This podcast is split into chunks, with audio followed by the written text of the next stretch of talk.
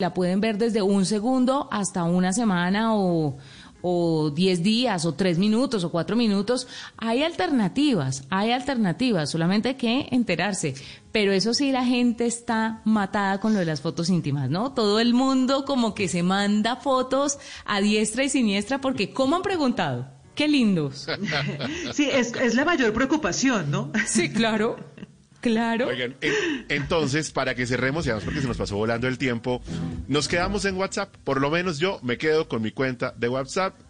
Por si acaso descarga otras dos para revisar, pero me mantengo en las cuentas y lo que hay que ¿Para tener claro es que siempre, siempre va a estar vigilado. Sus datos están allí y mejor sepa lo que comparte. Gran conclusión. Juanita Ana Milena, nos fuimos. Buena noche. Chao, feliz noche para todos. Programazo, programazo. Me encanta, me encanta que lo diga ustedes. Buenas noches. Sigan aquí en Blue Radio. Hoy en Blue Radio, Hola amigos de Blue Radio, soy Ana Cristina Botero y quiero decirles que esta noche no se pueden perder Bla Bla Blue. Hablaremos de todo un poquito, porque en las noches la única que no se cansa es la lengua. ya lo saben, los espero a las 10 de la noche en Bla Bla Blue. Nos vemos. Bla Bla Blue, porque ahora te escuchamos en la radio, Blue Radio y bluradio.com. La nueva alternativa. Voces y sonidos de Colombia y el mundo en Blue Radio y bluradio.com, porque la verdad es de todos.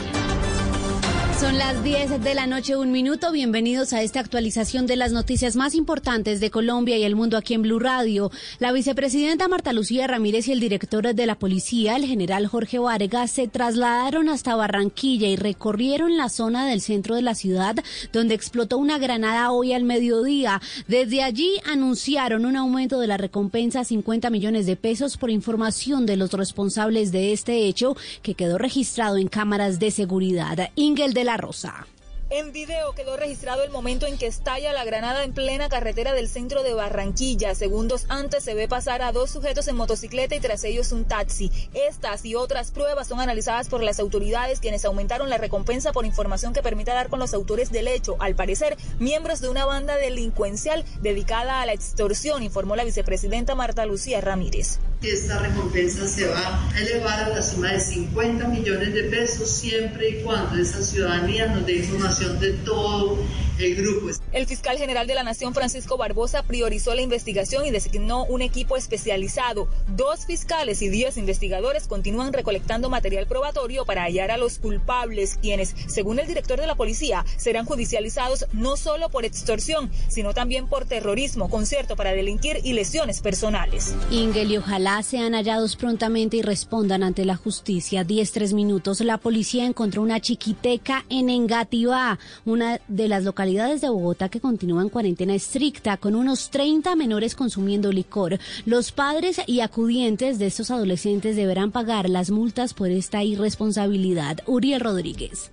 Pues fue en la localidad de Engativá, sobre la calle 66 con carrera 72, donde la policía sorprendió una chiquiteca en plena tarde-noche de este martes y al arribar al lugar encontraron al interior de una edificación a 34 mujeres y 9 hombres, de los cuales 30 son menores de edad, en una localidad que además se encuentran en cuarentena estricta todo el día. De acuerdo con el coronel Guillén Amaya, subcomandante de la Policía Metropolitana, las personas que se encontraban en el segundo piso del lugar estaban consumiendo licor sin medidas de bioseguridad. Sabemos por informaciones que es una persona reincidente. Esto agrava más la falta y el comparendo.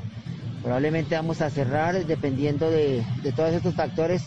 Puede ser por 10 días o de manera definitiva.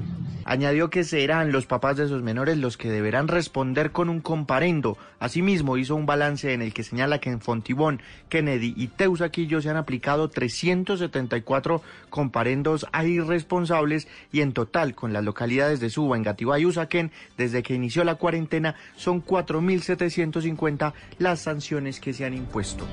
Uriel, gracias. Hablamos ahora de la petición que están haciendo las empresas productoras de oxígeno a los hogares y centros de salud que tengan cilindros usados para que los regresen a las compañías y ayuden a evitar la escasez en medio de esta emergencia generada por el COVID-19. Marcela Peña. Como ya ocurrió en otros países, en Colombia las empresas empiezan a preocupar por una posible escasez de cilindros para suministrar oxígeno a los pacientes afectados por el COVID-19 y por otras enfermedades respiratorias. La Cámara de Gases Medicinales de la ANDI asegura que el país cuenta con una producción suficiente de oxígeno, pero no fabrica cilindros ni concentradores, por lo cual es vital que ninguno de estos aparatos se quede por ahí desperdiciado. Así que si usted tiene algún viejo cilindro en su casa cogiendo polvo, lo único que debe hacer es tomar el teléfono y llamar a alguna de las compañías productoras para que lo recojan. Lo están haciendo de manera gratuita, a usted no le cuesta nada y puede ayudar a salvar vidas. Marcela, gracias. A través de una tutela, el senador del partido Dignidad y precandidato presidencial Jorge Enrique Robledo exige transparencia al gobierno sobre el proceso para adquirir y aplicar la vacuna contra el COVID-19. Kenneth Torres.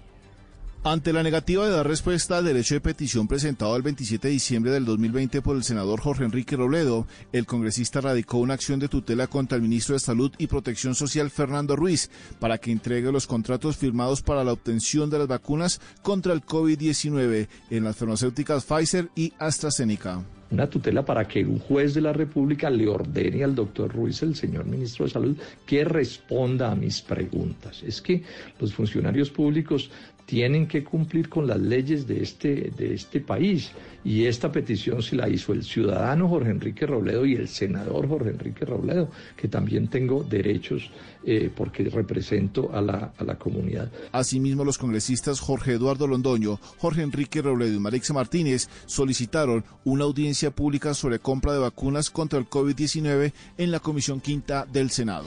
A las 10, 6 minutos vamos con noticias internacionales. Ecuador endureció las condiciones de acceso a su territorio y está restringiendo el ingreso aéreo desde ciertos países tras detectar la nueva cepa británica del COVID-19. Xiomara Rojas. Ecuador exigirá una prueba PCR con resultado negativo a todos los pasajeros que ingresen al país, ciudadanos y extranjeros, tras descubrir el primer caso de la variante británica del COVID-19 detectada en un hombre de 50 años que venía de Londres. Ahora la presentación de la prueba PCR para viajar a Ecuador es un requisito de carácter obligatorio. Hasta hoy las autoridades de Ecuador solicitaban la prueba PCR, pero si el pasajero no la tenía, debía someterse a una de antígenos en la terminal. Si la prueba salía positiva, debía cumplir 10 días de aislamiento y 5 por precaución si era negativa. Además, las autoridades de Ecuador advirtieron que la aerolínea que incumpla con la disposición será sancionada con una multa que va de 5 mil a 10 mil dólares y la suspensión de sus permisos de operación por tres meses. Vamos ahora a las 17 minutos con los deportes en Blue Radio. En un partido dramático y con polémica del VAR, Palmeiras es el primer finalista de la Copa Libertadores. Sebastián Vargas. Hola, buenas noches. Con goles de Robert Rojas y uno más del colombiano Rafael Santos Borré, River Plate venció en Sao Paulo 2 por 0 a Palmeiras en el juego de vuelta de las semifinales de la Copa Libertadores de América, pero no le alcanzó al equipo argentino para llegar a una nueva final. En el juego de ida había caído tres goles por cero, así que Palmeiras llega a su quinta final continental, la más reciente en el año 2000 y su único título conseguido en 1999. El partido estuvo marcado por el VAR, donde estuvo el colombiano Nicolás Gallo, 10 puntos de calificación porque las tres jugadas en las que intervino estuvo acertado el asistente de video arbitral. El rival de Palmeiras se conocerá mañana en Vila Belmiro cuando Santos reciba a Boca. La serie va 0 por 0. La final de la Copa Libertadores 2020 se disputará el 30 de enero en el Estadio Maracaná de Río de Janeiro. Noticias contra reloj en Blue Radio. A las 10 de la noche, 8 minutos, la noticia en desarrollo. La vicepresidenta electa de Estados Unidos, Kamala Harris, dijo hoy en una entrevista con Univision que el nuevo gobierno demócrata, encabezado por el presidente electo Joe Biden, tiene planeado presentar ante el Congreso un proyecto de reforma migratoria. La cifra llega desde Venezuela con Nicolás Maduro, que aseguró que hasta el 2019 la pobreza general en ese país se ubicó en el 17% y la extrema en el 4%, un dato que contrasta con el de diversas ONG que cifran los indicadores por encima del 80 y 90% respectivamente. Y quedamos atentos al presidente de México, Andrés Manuel López Obrador, quien dijo hoy que su gobierno planea adquirir 24 millones de dosis de la vacuna rusa contra el COVID-19 Sputnik 5, una vez que el regulador sanitario local autorice su uso de emergencia. Tenga en cuenta que a las 10 de la noche, hace nueve minutos, empezó el toque de queda en los 12 municipios del Quindío hasta las 5 de la mañana. Esta medida busca disminuir la velocidad de contagios del COVID-19. Muy bien, todo en noticias, ampliación de estas y de otras informaciones en blurradio.com. Ya llega bla bla blue. Feliz noche. El mundo nos está dando una oportunidad para transformarnos, evolucionar la forma de trabajar, de compartir y hasta de celebrar. Con valentía enfrentaremos la realidad de una forma diferente, porque transformarse es la nueva alternativa. Blue Radio. Ricarina, Ricarina, Ricarina, es la harina que me fascina. Ricarina, Ricarina, Ricarina, es la harina para todos los días. De las mejores cosechas del más puro trigo importado, traemos a su mesa Ricarina, la harina fortificada con vitaminas B1, B2, hierro, niacina, ácido fólico y todos los nutrientes que hacen las delicias de sus platos preferidos. Trabajamos pensando en usted. Yo no voy a quedar como un cornudo por culpa de este piojoso miserable salido de Franco. Hasta aquí llegó Franco Reyes. Yo creo que Rosario termina enamorando a Franco otra vez. Pues si Sarita se descuida, hmm, se lo van esquitando. Un final que dará mucho de qué hablar. Pasión de Gavilanes en su recta final. Lunes a viernes después de Noticias de las 7 por Caracol Televisión. Estoy 100%. Descargue Blue App. Nuevo diseño. Una app más eficiente y liviana. Notificaciones con información de última hora. Podcast, programación de Blue Radio y todas las señales nacionales Blue en vivo donde y cuando quiera. Descárguela en Google Play y App Store. Ricarina, Ricarina, Ricarina, es la harina que me fascina. Ricarina, Ricarina, Ricarina, es la para todos. De las mejores cosechas del más puro trigo importado, traemos a su mesa Ricarina, la harina fortificada con vitaminas B1, B2, hierro, niacina, ácido fólico y todos los nutrientes que hacen las delicias de sus platos preferidos. Trabajamos pensando en usted. Si es humor, Si cuando llegue la vacuna va a ser de los que va a decir, ah, ya pa' qué, ya pa' qué, ya a mí me dio. Se está poniendo viejo. si es opinión, La vacuna no es solamente la solución médica, sino que es el tranquilizante social, político, económico. En la medida en que la gente vea que va a haber vacunación pronto, hay una solución pronta, pues se tranquiliza. Pero si además de la, de la crisis de los contagios hay incertidumbre y preocupación sobre eh, que las vacunas pueden demorarse mucho, pues es delicado. Voz Populi. En una sola poesía, los nombres de las vacunas más grandes que existen. En la USA está la Pfizer, en Rusia está la Sputnik, en China está Sinovac y en Colombia está la Dian. No rima, pero es verdad. De lunes a viernes desde las 4 de la tarde. Si es opinión y humor, está en Blue Radio, la nueva alternativa. Ricarina, Ricarina, Ricarina, es la harina que me fascina. Ricarina, Ricarina, Ricarina, es la harina para todos los días. De las mejores cosechas del más puro trigo importado, traemos a su mesa Ricarina, la harina fortificada con vitaminas B1, B2, hierro, niacina, ácido fólico y todos los nutrientes que hacen las delicias de sus platos preferidos. Trabajamos pensando en usted. Estar actualizado es estar. Descargue Blue App. Nuevo diseño. Una app más eficiente y liviana. Notificaciones con información de última hora. Podcast, programación de Blue Radio y todas las señales nacionales Blue en vivo donde y cuando quiera. Descárguela en Google Play y App Store. Estás escuchando Blue Radio. Es un buen momento para dejar volar tu imaginación con un buen libro o con esa película que tanto querías ver. Es tiempo de cuidarnos y querernos. Banco Popular. Hoy se puede. Siempre se puede. Hoy estás a un clic de elegir tu cuenta ideal. ¿Quieres consultas ilimitadas y sin cuota de manejo? Clic. Enterarte de cualquier movimiento. Clic. ¿Tener retiros ilimitados? Clic. Haz clic en bancopopular.com.co y elige tu cuenta ideal. Banco Popular. Hoy se puede. Siempre se puede. Somos Grupo Aval. Vigilado Superintendencia Financiera de Colombia. Hoy estás a un clic de elegir tu cuenta ideal. ¿Quieres giros gratis? Clic. Cientos de descuentos. Clic. Sin cuota de manejo? Clic. Haz clic en bancopopular.com.co y elige tu cuenta ideal. Banco Popular. Hoy se puede, siempre se puede. Somos Grupo Aval. Vigilado Superintendencia Financiera de Colombia. Esta es Blue Radio. En Bogotá, 89.9 FM. En Medellín. 97.9 FM. En Cali, 91.5 FM. En Barranquilla, 100.1 FM. En Cartagena, 1090 AM. En Bucaramanga, 960 AM. En Pereira y el norte del Valle, 89.2 FM. En Tunja, 103.1 FM. En Villavicencio, 96.3 FM. En Armenia, 89.2 FM. En Norte de Santander, 97.7 FM. En Neiva, 103.1 FM. Y en Córdoba, 96.0 FM. También en bluradio.com. En Facebook, Blue Radio Colombia. A través de Twitter en arroba Blue Radio Co. Y en la señal de TDT.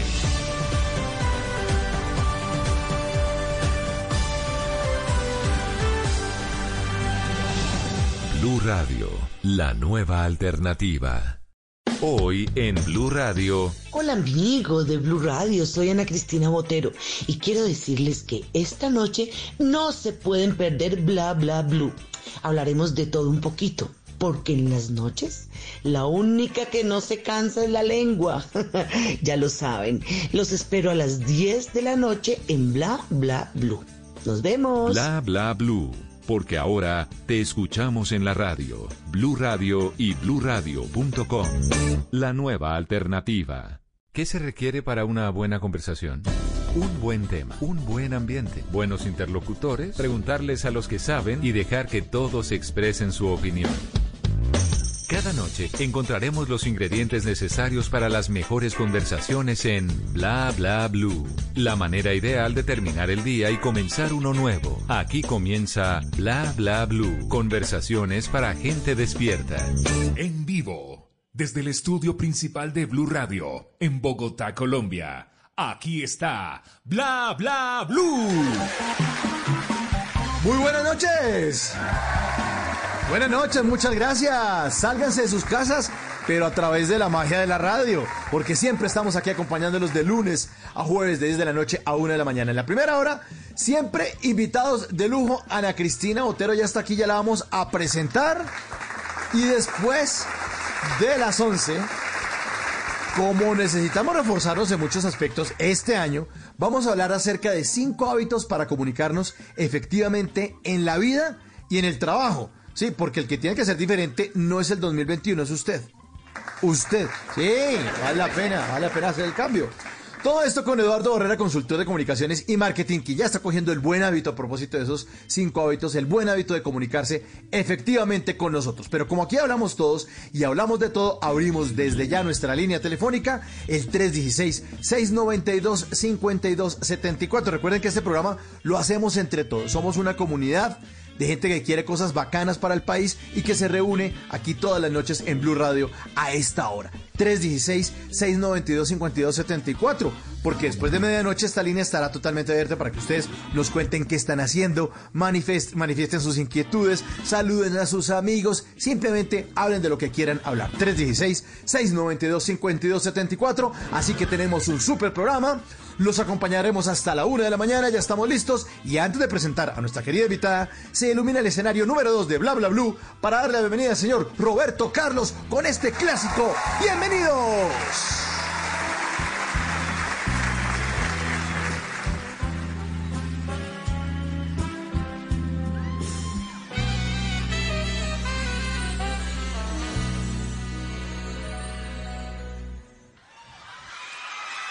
¿Por qué me arrastro a tus pies?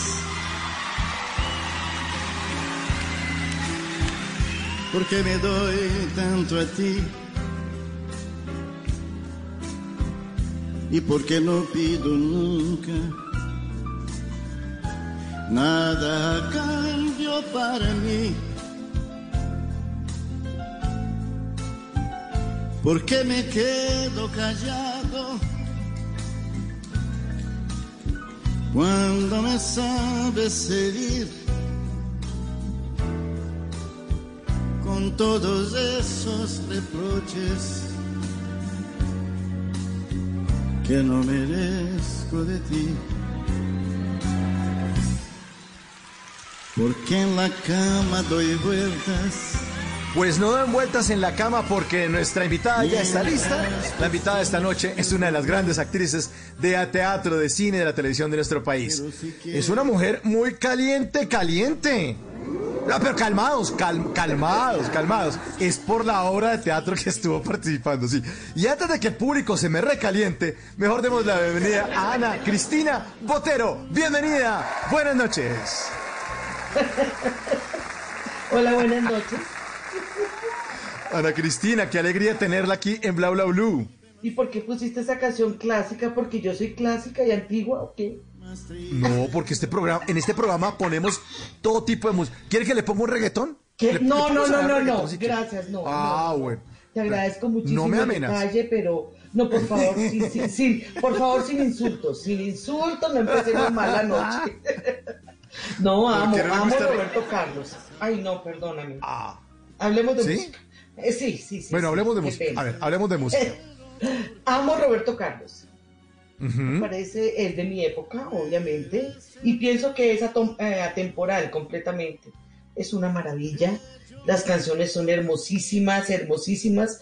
Todavía hoy en día conserva su voz maravillosa, entonces pues es uno de los cantantes que más me gusta, de verdad.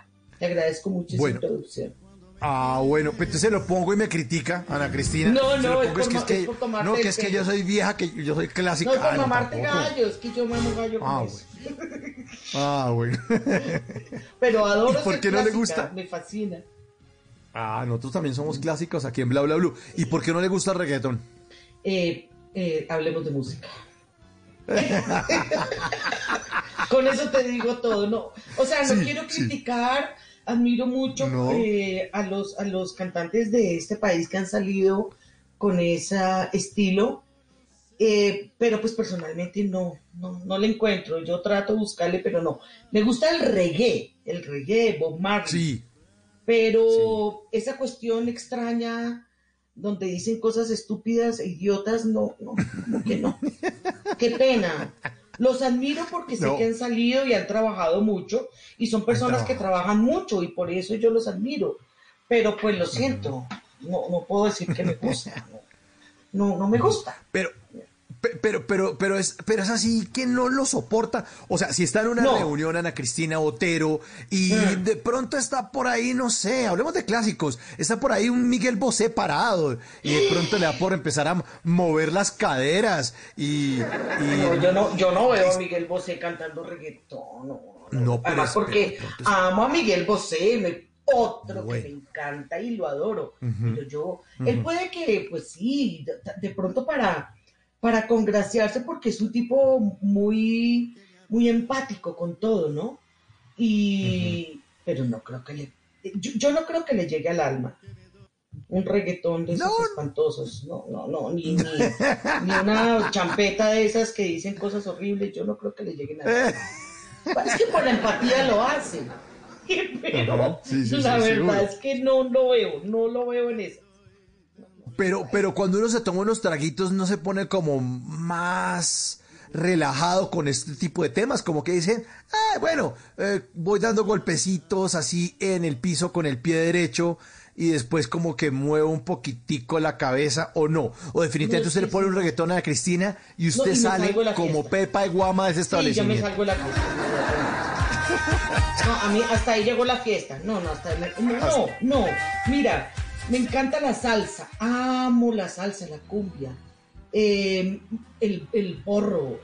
Todas esas manifestaciones del reggae lo amo. El rock me encanta. El rock and roll me fascina. Pero es que es un. Perdón lo que voy a decir, me van a odiar mucho. Pero es que eso Ajá. es música. Es que estamos hablando de música. Es que para mí. Bueno, pero mu- Perdóname, pero no. No, no, no, pero- no le entiendo, nunca entiendo lo que cantan. Es una cosa ahí, un movimiento ahí extraño. Ay, yo no sé. No, no, no. Pero usted en la, en la lista Ana Cristina me metió la champeta. Uy, no. Oh, horrible. ¿Tampoco?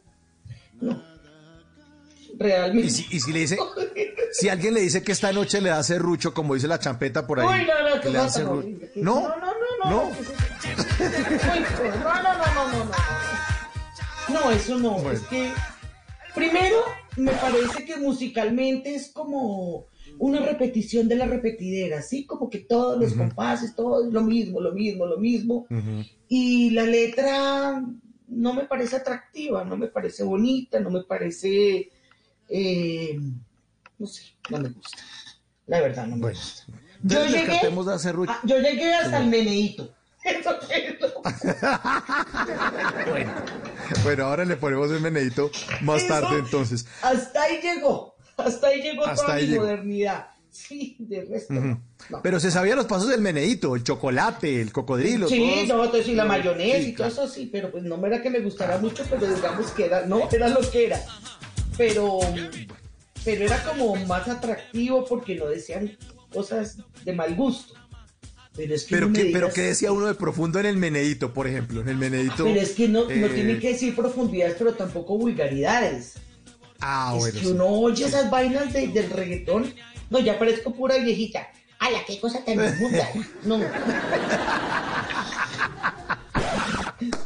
¿Sí o Ay, no? qué bueno. No, y Ay, qué además cosa tan entendemos también. que falta de Tan respeto. espantosa esa cosa que están oyendo los muchachos. Ahora la entendemos también? Ana Cristina, porque usted, usted creció en una familia de música, en una familia de arte, una, fa- una familia donde, Sí. donde disfrutaban de otro tipo de manifestaciones. Hablemos un poco de eso, Ana Cristina. Bueno, eh, siempre casi las manifestaciones fueron pues teatrales, ¿no? Eh, Mi tía Dora, pues actriz, mi papá director, mi hermana, pues todo el mundo lo conoce. Eh, hermanos míos también incursionaron en la actuación, mi hermano Oscar, eh, otro hermano mío incursionó en los libretos, entonces siempre hubo cierta cosa artística, ¿no? Eh, por ahí un tío lejano eh, escribió una novela que llamó Lejos del Nido, entonces siempre hubo como esa eh, cuestión artística dentro de la casa y de hecho pues nueve hermanos, en algo nos teníamos que entretener, entonces hacíamos eh, comedias, hacíamos, siempre nos inventábamos algo que hacer. Siempre hubo como esa inquietud entre todos. Y sí, yo crecí con eso, en realidad yo lo veo desde que estaba muy chiquitica. Y pues me enrolé, me enrolé en eso, en el, en el colegio siempre participaba en todas las obras. Eh, en una época intenté cantar en el colegio, pero me dijeron, usted quédese actuando, mijita. Porque pues, no, no, si el canto no fue, sí, sí, usted actúe lo que los demás cantan, porque nunca fue como mi, mi gran- porque como que nunca fue lo, lo, lo, lo que, pues me hubiera encantado cantar. Entonces yo bailaba y actuaba, eso sí, toda la vida. Pero El baile y la actuación. el baile y la actuación, sí. Sobre todo, eh, me ha perseguido desde muy niña la comedia. Yo siempre fui como muy histriónica en ese sentido y siempre hacía reír a todo el mundo, de, de verdad a veces sin proponérmelo. Pero no sé, es como un poquito mi forma de ser y pues después cuando ya me enrolé en la comedia, pues ya aproveché como, como mi facilidad un poco de, de, de buscarle chiste a todo, de encontrarle como gracia a todo. Y ahí, ahí me metí, me metí, aquí estoy. Pero entonces, Ana Cristina, entonces tenían las dos facetas en la casa, donde Ana Cristina Botero era como la que le gustaba la comedia Sí. y enrolarse en esas facetas. Y María Cecilia, su hermana, sí era más seria. Ella era como la seria. Sí, eh, sí, sí, sí. Bueno, no tan seria. Ella lo que pasa es que ella es seria, muy seria, pero también es en, en el entorno familiar también es muy graciosa y con nosotros es muy graciosa y también hace muchos chistes, sino que digamos que ella sí se enroló un poquito más en la parte dramática y le va re bien. Pero, pero pienso que si se hubiera dedicado a la comedia también le iría muy bien. Lo que pasa es que le gustó más eh, el drama y chévere. A mí me gustó más la comedia. Desde el principio, eh, digamos que papeles dramáticos que a mí me dan, desafortunadamente siempre les encuentro el chiste, no sé por qué. Y, y me da vaina porque pues dirán que es que yo le mamo gallo a las cosas, pero, pero no sé por qué todo le encuentro chistecitos. Y, y- y de verdad me hacen reír y hago reír a la gente y todo, pero, pero en serio, o sea, yo hago reír en serio. Qué bueno, qué bueno, porque eh, eh, para eso sirve el humor, ¿no? Es como una, eh, es- va uno a la cantera de las tragedias o de las cosas que pueden ocurrir negativas en la vida de uno y uno las voltea y las convierte en humor y ya tienen otra cara. O sea, como que cambió eso, ¿no? Totalmente a través de la comedia. sea Dios, es que yo siento que los seres humanos sin el humor no podríamos vivir. Em, mm. Bueno, hay personas que definitivamente no tienen sentido del humor y me parece trágico, porque a la larga si uno no tiene sentido del humor y si uno no se ríe hasta de las cosas terribles que le están pasando, pues la vida se torna muy difícil. Ese es mi concepto. Otras personas dirán, no, es que de pronto con la parte del humor usted como que está distrayendo la, realidad de lo que le está pasando. Y no, yo sé todas las cosas que están pasando, pero pues trato de buscarle como la parte graciosa, ¿sí? Y por eso, pues por eso pienso que uno no, con el humor uno no se enloquece. ¿Ves? Las personas que tienen sentido del humor como que tratan siempre de buscarle la parte positiva a, todo lo negativo. Y pues eso, eso le ayuda mucho porque la resiliencia en eso consiste, ¿no? En buscarle como, bueno, muchas veces uno dice esto que tiene de bueno, pero pues mamémosle gallo por lo menos a la cosa harta. Ese es mi concepto. Difícil, pero bueno. No, es difícil, pero, pero se logra, porque además las investigaciones arrojan que ah, cuando uno se ríe hay una cantidad de, endorfinas que procesos, ahí. Sí, Y procesos químicos que, ocurren en el cuerpo y que definitivamente sí es mejor reírse que andar amargado, o que andar criticando, o que andar de pesimista. Indiscutiblemente. O que andar, o, que andar renegando. Es que, o que andar cuando uno reniega, reniega, ante una situación que uno no puede controlar porque se le sale de las manos, pues uno renegar y, y amargarse y de pronto maldecir pues uno no saca nada porque igual no va a revertir la situación. Pero de golpe si uno pues trata como de buscarle por el otro lado, que es muy difícil, pero si uno trata, trata, por lo menos el simple hecho de tratar y que uno mismo arroje una sonrisa, ya, ya, eh, todo el biorritmo de tu cuerpo cambia. y además porque nos hemos vuelto también muy amargados, sobre todo las redes sociales alimentan un poco eso estar criticando y estar, y como dice aquí Felipe Zuleta, mañana es Blue, que eso se vuelve una cloaca Twitter, porque todo el mundo se la, todo el mundo es experto además en todo, ¿no? Entonces, se sale la vacuna y todo el mundo ahora es experto en epidemias. Sí, todo el mundo sabe que eso sirve, que no sirve, y todo el mundo sabe, y todo el mundo critica y hace. Ahora, el que se la quiera poner, que se la ponga, el que no, que no se la ponga, pero pues quédese callado. Sí, no, no amargue la vida de los demás, porque hay mucha gente que desafortunadamente lee más y le hace más caso a las cosas amargadas que a las cosas graciosas, o sea, que a las cosas que uno no, pues que, no se pueden remediar en este momento, que no están en las manos de uno. Entonces, pues nada, reírse, reírse, reírse un poco. No hay nada más que hacer. De eso se trata, de reírse. Así como usted ha logrado encontrar, a Ana Cristina, en muchos papeles que han sido serios, pero que les termina encontrando el, lado cómico. Usted debutó en la televisión cuando era muy joven, ¿no? En la telenovela Lejos del Nido, de la que nos estaba hablando hace un ratico. Sí, yo hice Lejos del Nido cuando yo tenía como 13, 14 años, más o menos 13 años. Em, la protagonista. Sí, la protagonista. Em, cuando ella era pequeñita, cuando ella era pequeñita, que es cuando la roban, es una novela. O sea, María Cecilia Botero, su hermana, era la protagonista. Mi hermana era la protagonista, con Jaime Saldarriaga. Sí, ok.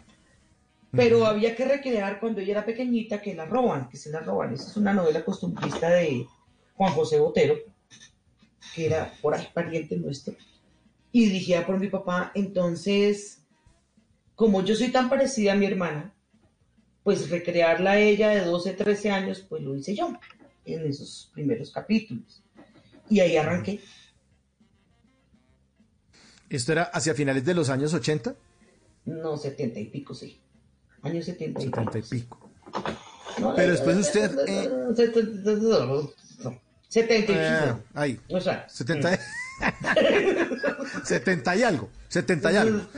70 y es rosa. Pero usted, usted, usted permaneció muy activa después en el teatro, ¿no? Eh, mucho tiempo, además. Yo estuve, o sea, a mí, yo no sé, la vida me ha llevado mucho al teatro. Hice mucho tiempo televisión, pero después hice teatro en el Teatro Nacional, hice una comedia que tuvo muchísimo éxito que se llamaba El último de los amantes ardientes, que fue súper éxito. Y de ahí como que arranqué y arranqué, volví, hice televisión, hice vuelo secreto muchos años. Y digamos que en los últimos años sí me he dedicado a, al teatro y yo amo el escenario. O sea, yo soy de las personas que yo piso el escenario y a mí se me olvida todo. A mí se me olvida los problemas, eh, las angustias, las preocupaciones, todo. Yo, no sé, yo piso el escenario y para mí es mágico.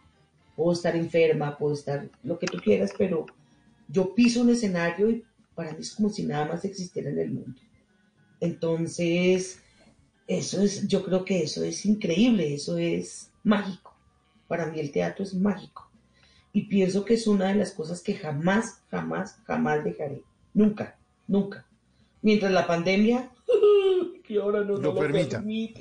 Ay, no nos lo permite. Ay, eso ha sido durísimo, pero mm, digamos con caliente, caliente cinco años, imagínate. Cinco años en, eh, presentando la, el show y ha sido el éxito total y absoluto. Pero sí, para mí el teatro sí definitivamente es como la madre de todas, de, todos, de todo. Y no todo el mundo hace teatro, y no todo el mundo hace comedia, y no todo el mundo se para al escenario y recibe esa respuesta del público tan maravillosa. Eso es, eso es demasiado bonito. Eso es, yo creo que la alimentación más grande que uno puede tener. Los aplausos, Y- y las es- risas, es Sí. increíble.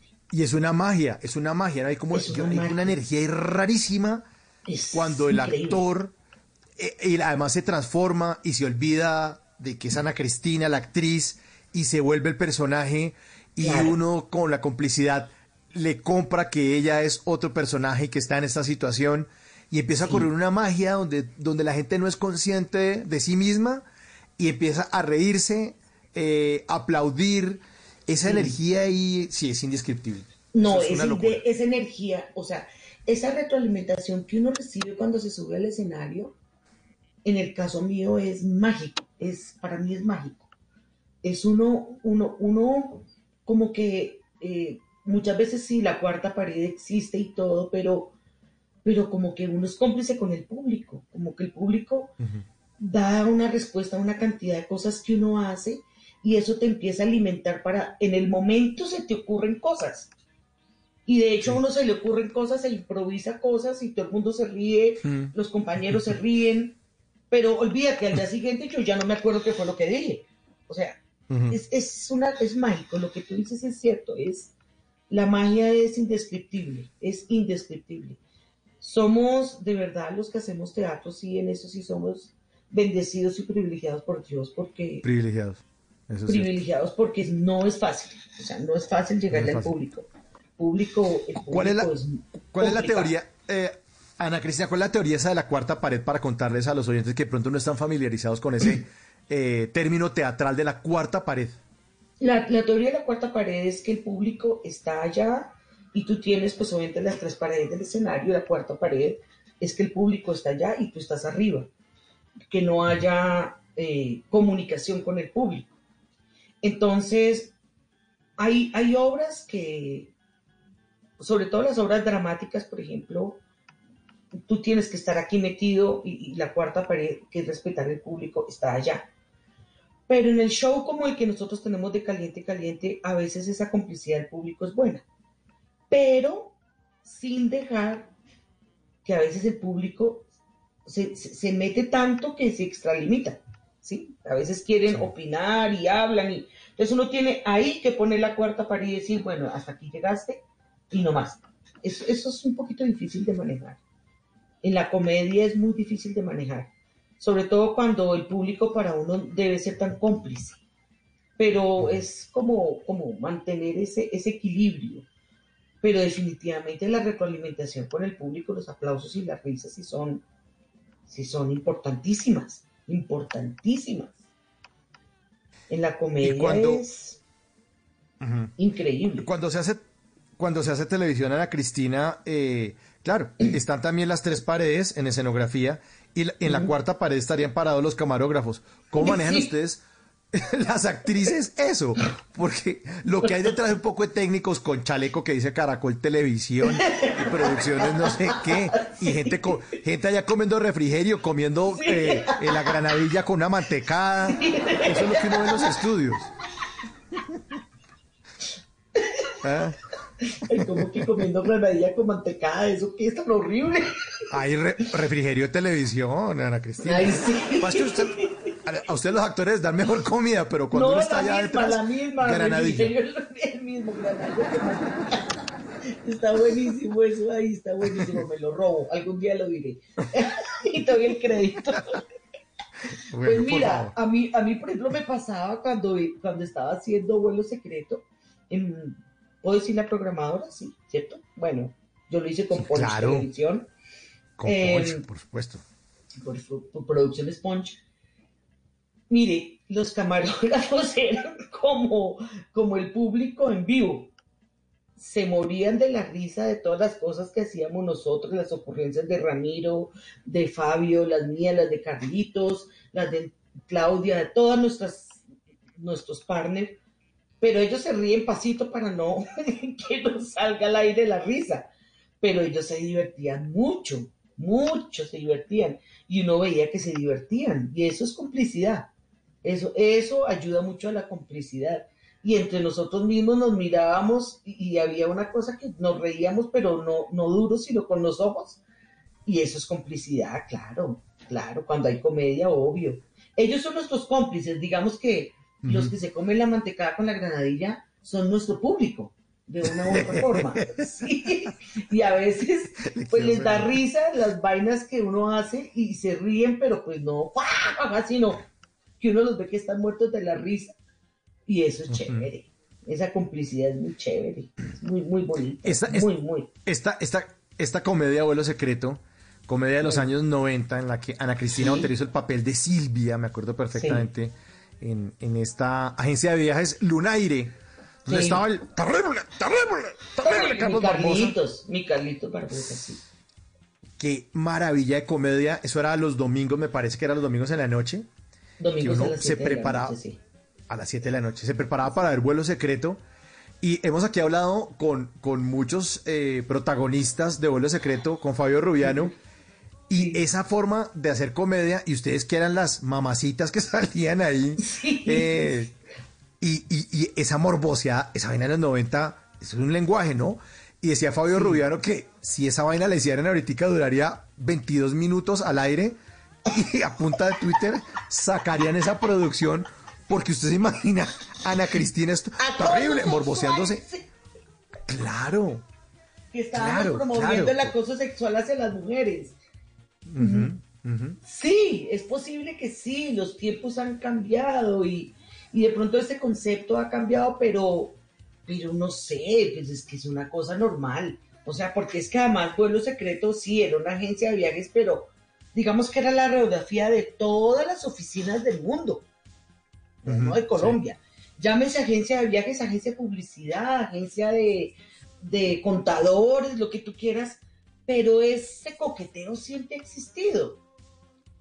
Eh, y lo que tú dices es cierto, y, ahora me ca- caigo en cuenta de eso.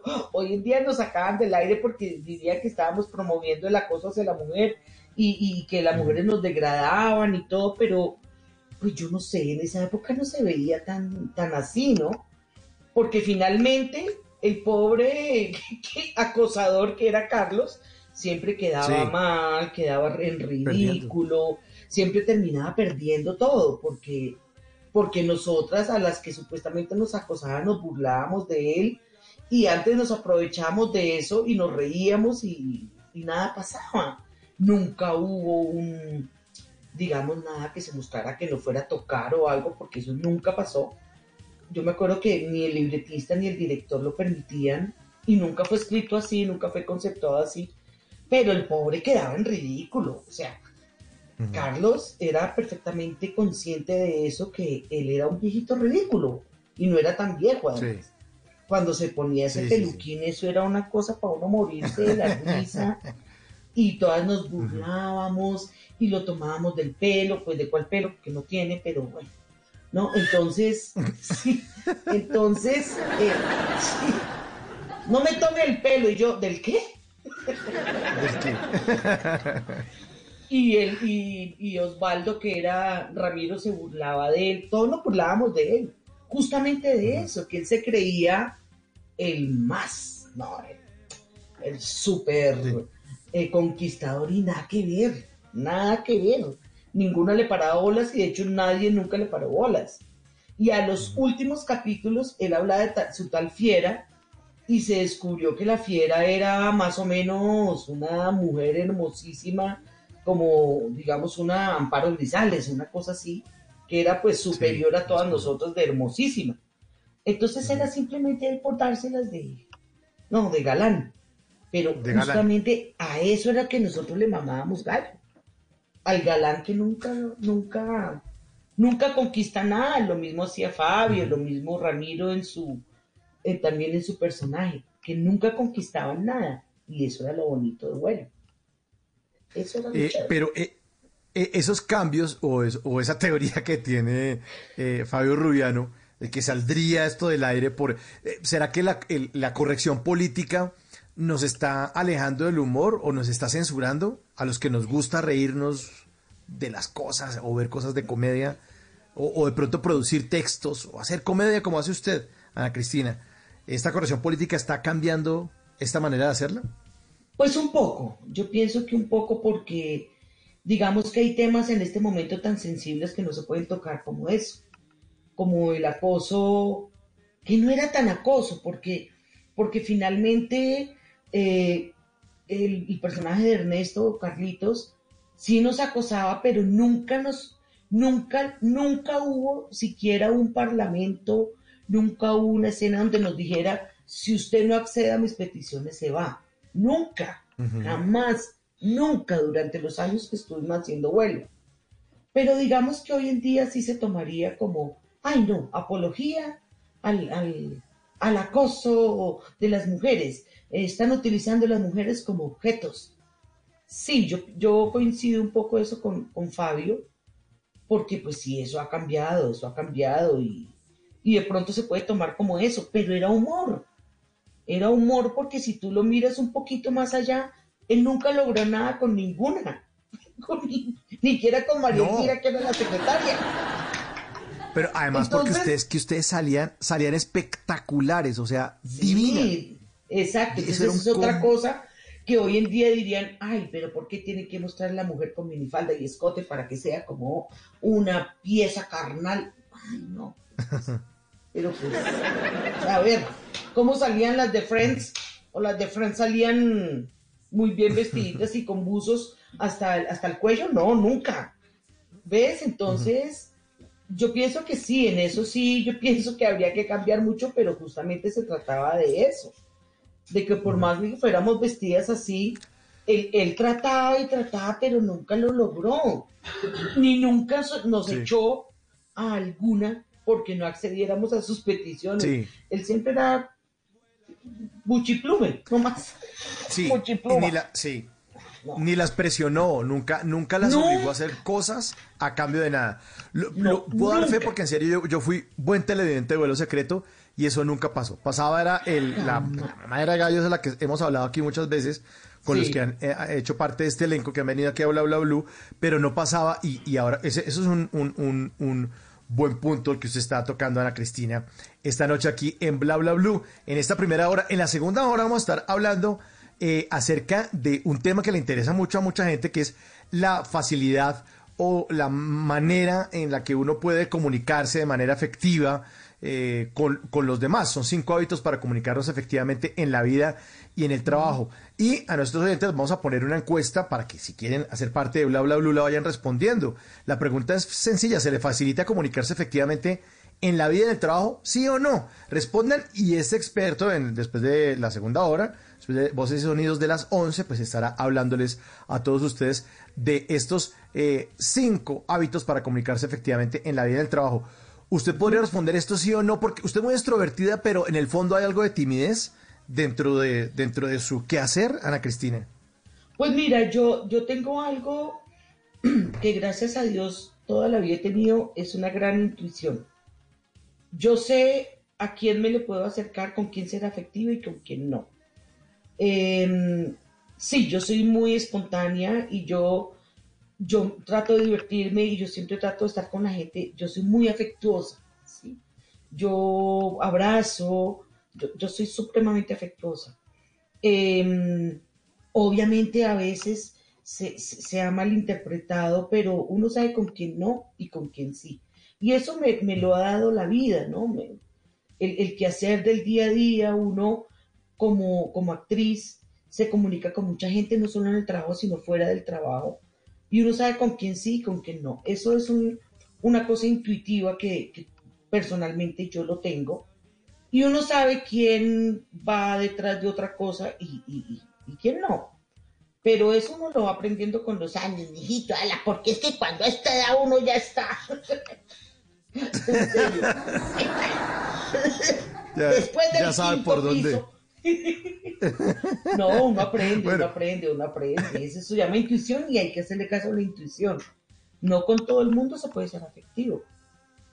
Pero muchas veces uno trata de ser afectivo, no solamente con un abrazo, sino con una sonrisa, con un saludo, pero uno no puede vivir a la defensiva, porque si pues uno vive a la defensiva, por lo menos yo dejaría de ser yo.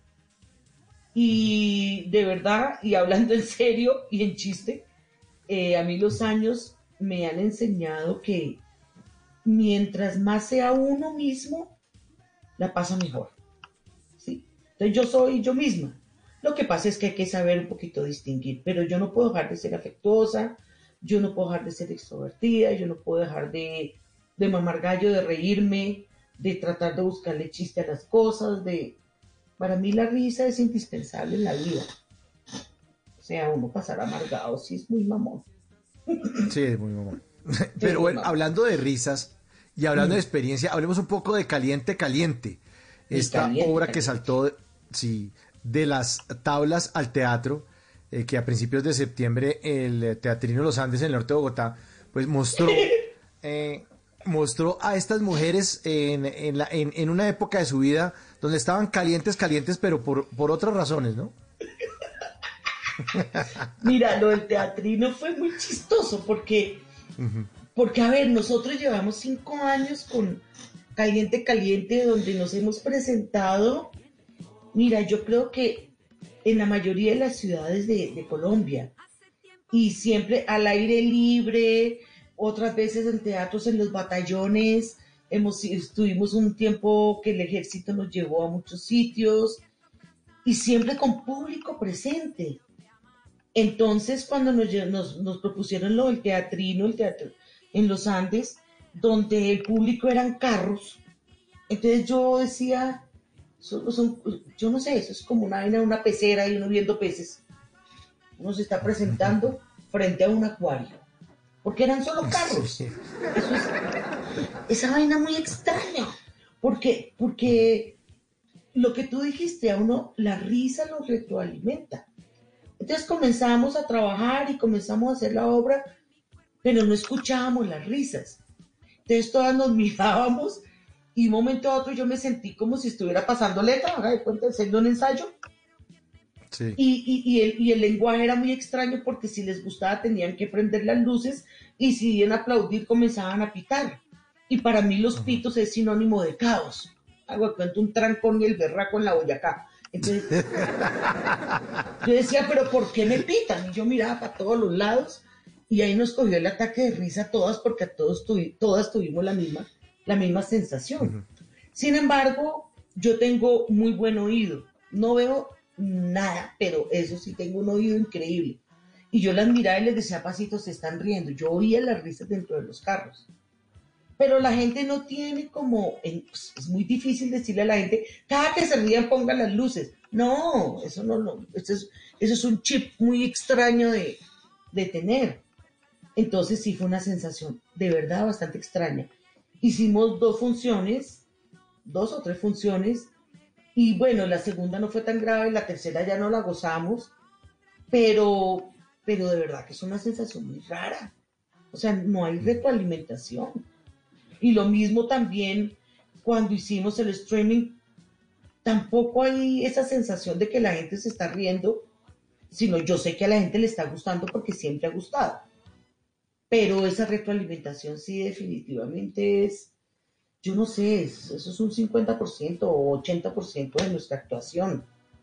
Porque, no sé, no somos ya viejitas o alguna cosa pasará, pero, pero si nos hace mucha falta, Dios mío, eso, eso fue muy extraño, eso fue muy extraño. Y sobre todo una obra como Caliente Caliente, donde hemos llenado salas, llenado salas durante meses en todas partes de Colombia. Fuimos a Miami, llenamos tres funciones.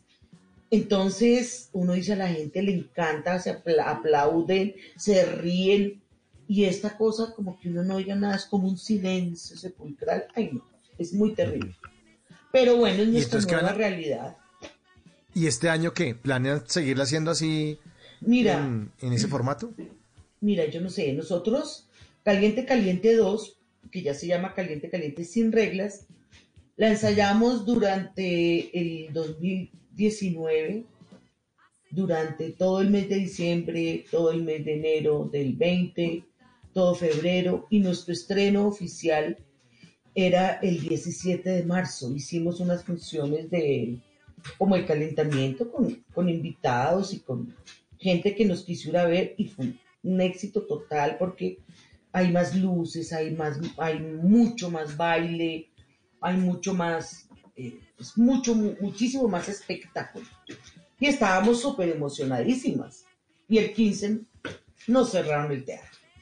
Entonces nos quedó la frustración de no presentarnos y la pasamos por el teatro online y ha gustado, pero pues pensamos que era, o sea, cuando me dijeron se cierra el teatro, yo dije, bueno, hasta junio, julio. Cuando a mí me dijeron prácticamente todo el año, yo les dije, Dios mío, ya, mejor dicho, voy a llorar eh, mm. eh, dos horas y después hablamos, porque yo no lo podía creer. Entonces fue terrible. Este año, no sé, em, te cuento que nosotros con Caliente Caliente 1 empezábamos ahorita el 14 en la Casa en el Aire, el 15 comenzábamos con Caliente Caliente 2, con el poquito público que nos dejan recibir en el teatro, pues que realmente es muy poco para el aforo que ellos pueden tener. Pero dije, bueno, no importa, eh, si hay 75 personas, 70 personas, pero es público. No es una cámara Ni, son unos carros que parecen peceras. Entonces, bueno, démosle. Sí, hagámosle. Y no, fíjate, volvieron y nos encerraron. Entonces, no sabemos qué va a pasar. Estamos un poquito a la expectativa por ahora. Teatroonline.com. Por ahí seguimos.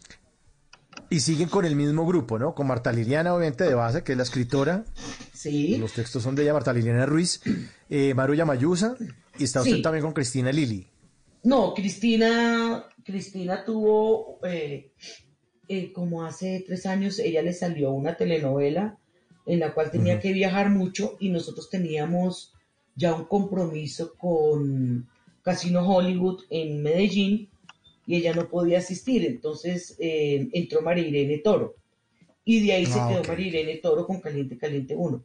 Y en Caliente Caliente 2 estamos nosotros, pero Maru también tuvo a final de año lo de Pombo, una cosa con Pombo que hizo en el Teatro Colón y desafortunadamente no nos pudo acompañar, entonces entró Inés Prieto, entonces ahí se varió un poquito. Pero pues estamos María Irene, Magdalena y yo. Y eh, a la cabeza Juan Ricardo, que entre, entre otras cosas, sí, no hubiera sido por Juan Ricardo, creo que todas nos habíamos cortado las venas, porque Juan Ricardo fue el que se inventó lo de teatro online. Lo admiro mucho porque él dijo, nada, me cierran el teatro, pero yo no me voy a morir. Y es un muchacho que de verdad, oiga, ya estoy No, Juan Ricardo es un genio. No, pero Juan Ricardo... Pero cuando usted le dice a los cuarentones muchachos, porque ya está viejito. Juan, Ricardo Gómez, ese muchacho que es el del Teatro Santa Fe de Bogotá es un genio. Es un, ese muchacho es, un trabajador. Mira, ese man es. Yo no le conocía esa capacidad, esa tenacidad de, no dejarse y no dejarse apabullar porque muchos teatros cerraron y dijo yo no cierro. Y se inventó lo de www.teatroonline.com y ahí pasamos nuestras obras, que puede que en principio no sea como tan, tan, tan, pero va a llegar un momento en que mientras nos podemos presentar en vivo, pues es la alternativa que existe. Y es lo que la gente va a empezar a ver y, hasta que nos podamos presentar en vivo, porque presencial él ya tiene todo, todo, absolutamente todos los protocolos, pero fíjate, nos encerraron, entonces eso es como un tiro. ¿Estamos listos? Pero no, todavía no, pero ya estamos listos, ya estamos listos. Entonces es como una expectativa tenaz, es, tenaz, es muy difícil, pero, pero Juan realmente se ha sido como el motor nuestro, porque no nos deja apabullar, no nos deja como decaer y decir, ah, ¿qué vamos a hacer? y deprimir. No, nada, hagámosle para adelante, es un, es un genio. Es un pues vale, vamos a ir para adelante. Sí, echémosle para adelante. Para adelante, Ana Cristina, y estaremos pendientes de lo que ocurra en este 2021 con, con su obra, con todo el trabajo que usted hace, eh, que es muy, muy divertido, que nos hace reír demasiado, nos quita el estrés, nos alegra mucho y nos pone estas noches frías muy calientes, calientes. Ana Cristina. Caliente, mi amor. Muchas gracias por hacer parte esta noche de Bla Bla Blue. Le mandamos un, abrazo y esperamos estar muy, muy cerca eh, de los teatros y muy cerca del escenario, viéndola eh, en lo que mejor sabe hacer usted. Y sobre todo, mire, tenemos la, la plataforma que es www.teatroonline.com y ahí está Caliente Caliente 1 y Caliente Caliente 2. Y hasta que... Caliente, caliente. Hasta que Dios nos permita presentarnos en vivo, que Dios quiera que sea pronto. Pues ojalá que sea muy pronto esta noche. Ana Cristina Botero en Bla Bla Blue.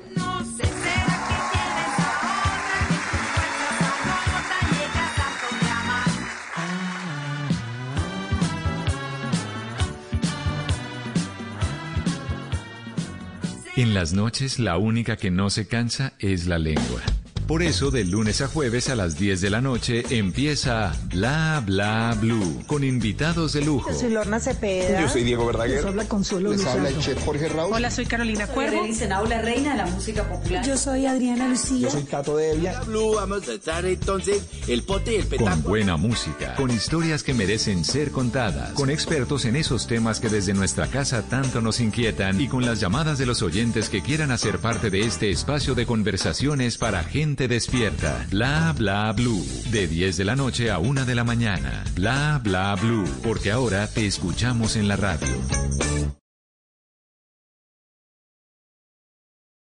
En Blue Radio, tiempo para lavarnos las manos.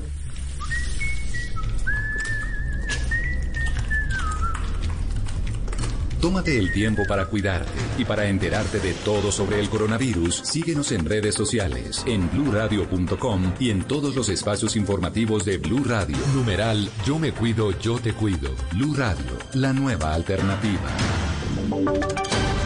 Voces y sonidos de Colombia y el mundo en Blue Radio y bluradio.com, porque la verdad es de todos. 11 de la noche y 3 minutos, soy Javier Segura y es una actualización de las noticias más importantes de Colombia y del mundo en Blue Radio. El Hospital San Juan de Dios eh, de Armenia lanza un SOS a las autoridades y a la ciudadanía en el departamento del Quindío. El centro asistencial tiene una ocupación de camas UCI del 74%. Nelson Murillo. En el Quindío hay alerta roja hospitalaria. Su principal centro de atención médica, el Hospital San Juan de Dios de Armenia, carece de varios elementos para atender la pandemia. A través de un comunicado, las directivas del principal centro asistencial confirmaron que están buscando contratar auxiliares, médicos y terapeutas respiratorios. También solicitaron que las EPS paguen los servicios prestados que adeudan. En materia de medicamentos, estos están escaseando para atender los pacientes COVID. Las directivas también pidieron a los habitantes del Quindío que las personas que tengan síntomas diferentes al COVID vayan a otras instituciones médicas para evitar congestión y que se protejan para evitar el aumento de casos en este departamento. Según registros de la Secretaría de Salud del Quindío, hay 3.284 casos activos y 737 personas han fallecido por el virus. 11 de la noche y cuatro minutos, el Sindicato de Trabajadores Administrativos de la Educación le solicitó al Ministerio de Salud y al Ministerio de Educación que sean incluidos en el primer lugar del Plan Nacional de Vacunación. Argumentan que son una población de alto riesgo por su continuo contacto con alumnos y padres de familia. Mariana Castro.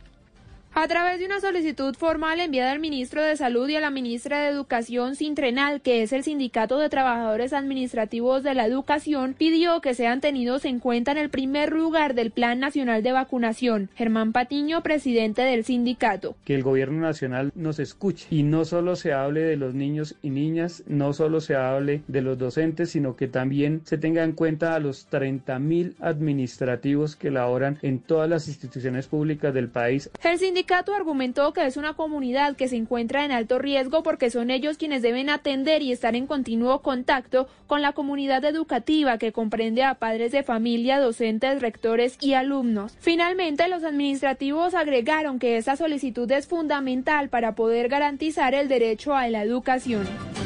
11 de la noche y 5 minutos, maestros en el Huila piden no reiniciar clases presenciales hasta no contar con los verdaderos protocolos sanitarios en las instituciones educativas públicas del departamento. Silvia Lorena Artunduaga.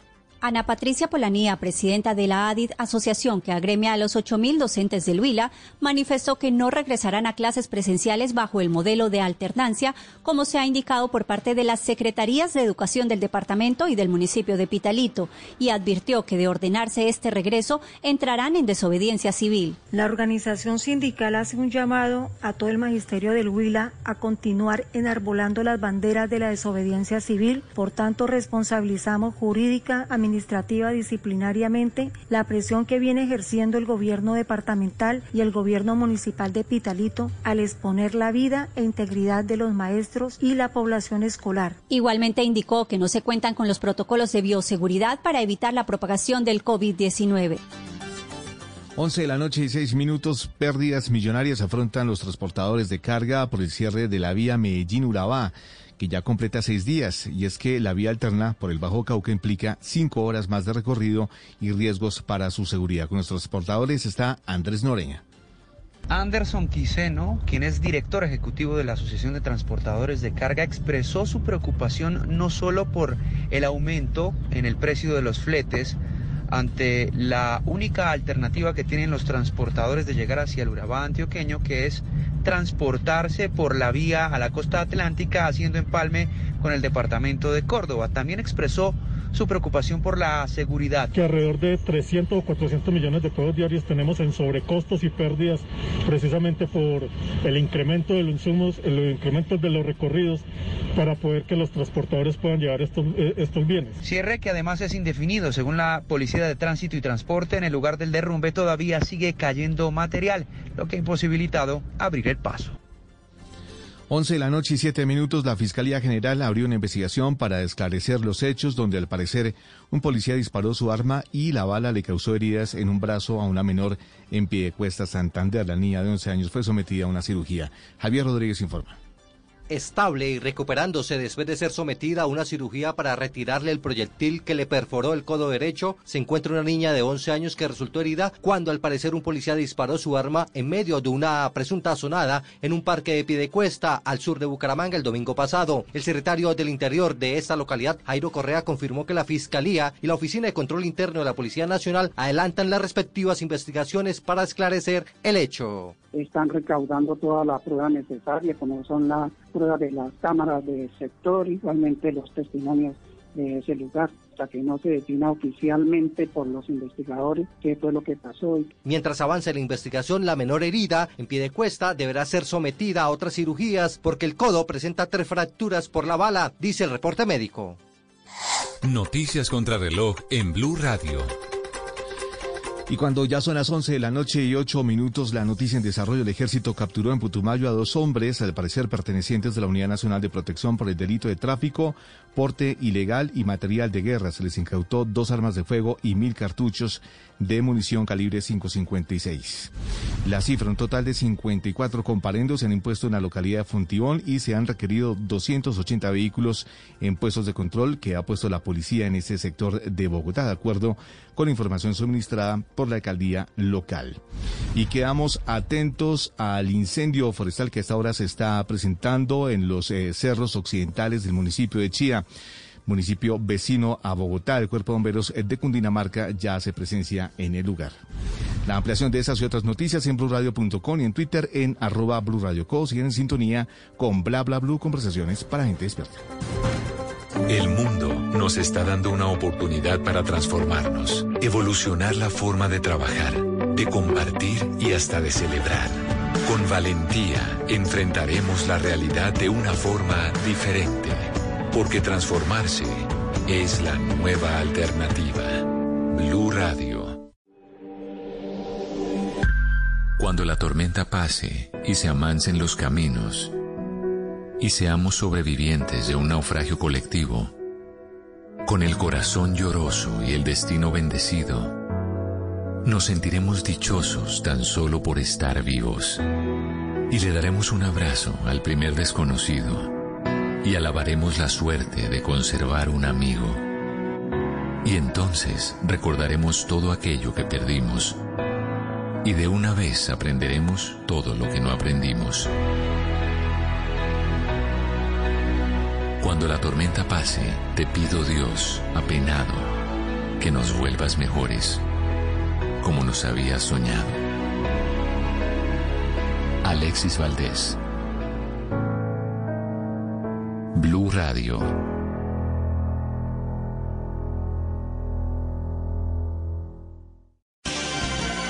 Estás escuchando Blue Radio. Es momento de descansar y prepararte para hacer de mañana un día extraordinario. Banco Popular. Hoy se puede, siempre se puede.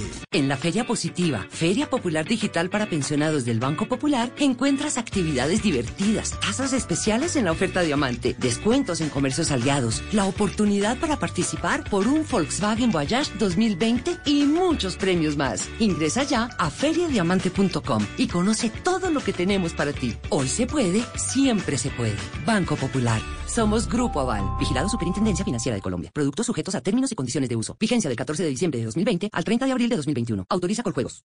Si es humor, humor. Si cuando llegue la vacuna va a ser de los que va a decir, ah, ya pa' qué, ya pa' qué, ya a mí me dio. Se está poniendo viejo. Si es opinión, La vacuna no es solamente la solución médica, sino que es el tranquilizante social, político, económico. En la medida en que la gente vea que va a haber vacunación pronto, hay una solución pronta, pues se tranquiliza. Pero si además de la, de la crisis de los contagios hay incertidumbre y preocupación sobre eh, que las vacunas pueden demorarse mucho, pues es delicado. Voz Populi. En una sola poesía, los nombres de las vacunas más grandes que existen. En la USA está la Pfizer, en Rusia está la Sputnik, en China está Sinovac y en Colombia está la Dian. No rima, pero es verdad. De lunes a viernes desde las 4 de la tarde. Si es opinión y humor, está en Blue Radio, la nueva alternativa.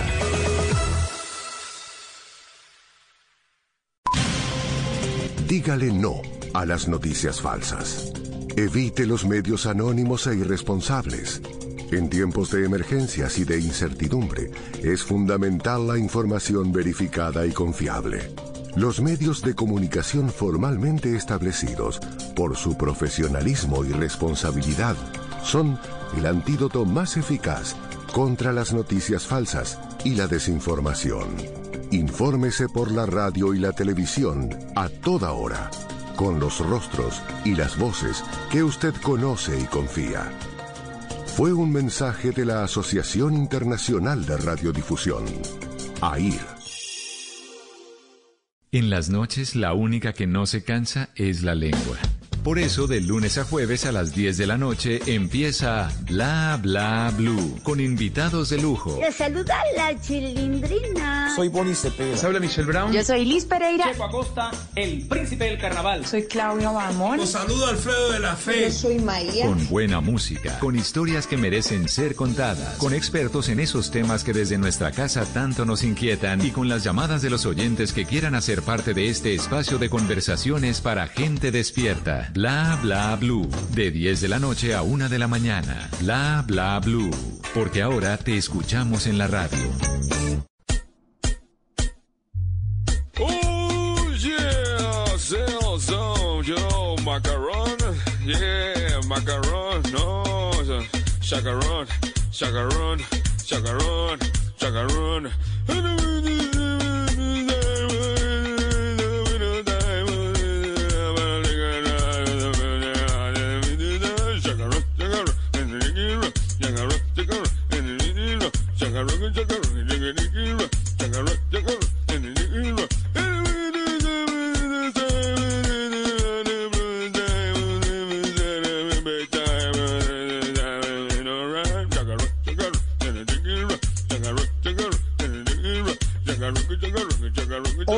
De la noche, 15 minutos. ¿Entienden lo que dice en esa canción? ¿Ustedes la entendían o solamente la bailaban? Y chacarrón, chacarrón. Porque no dice nada, ¿no?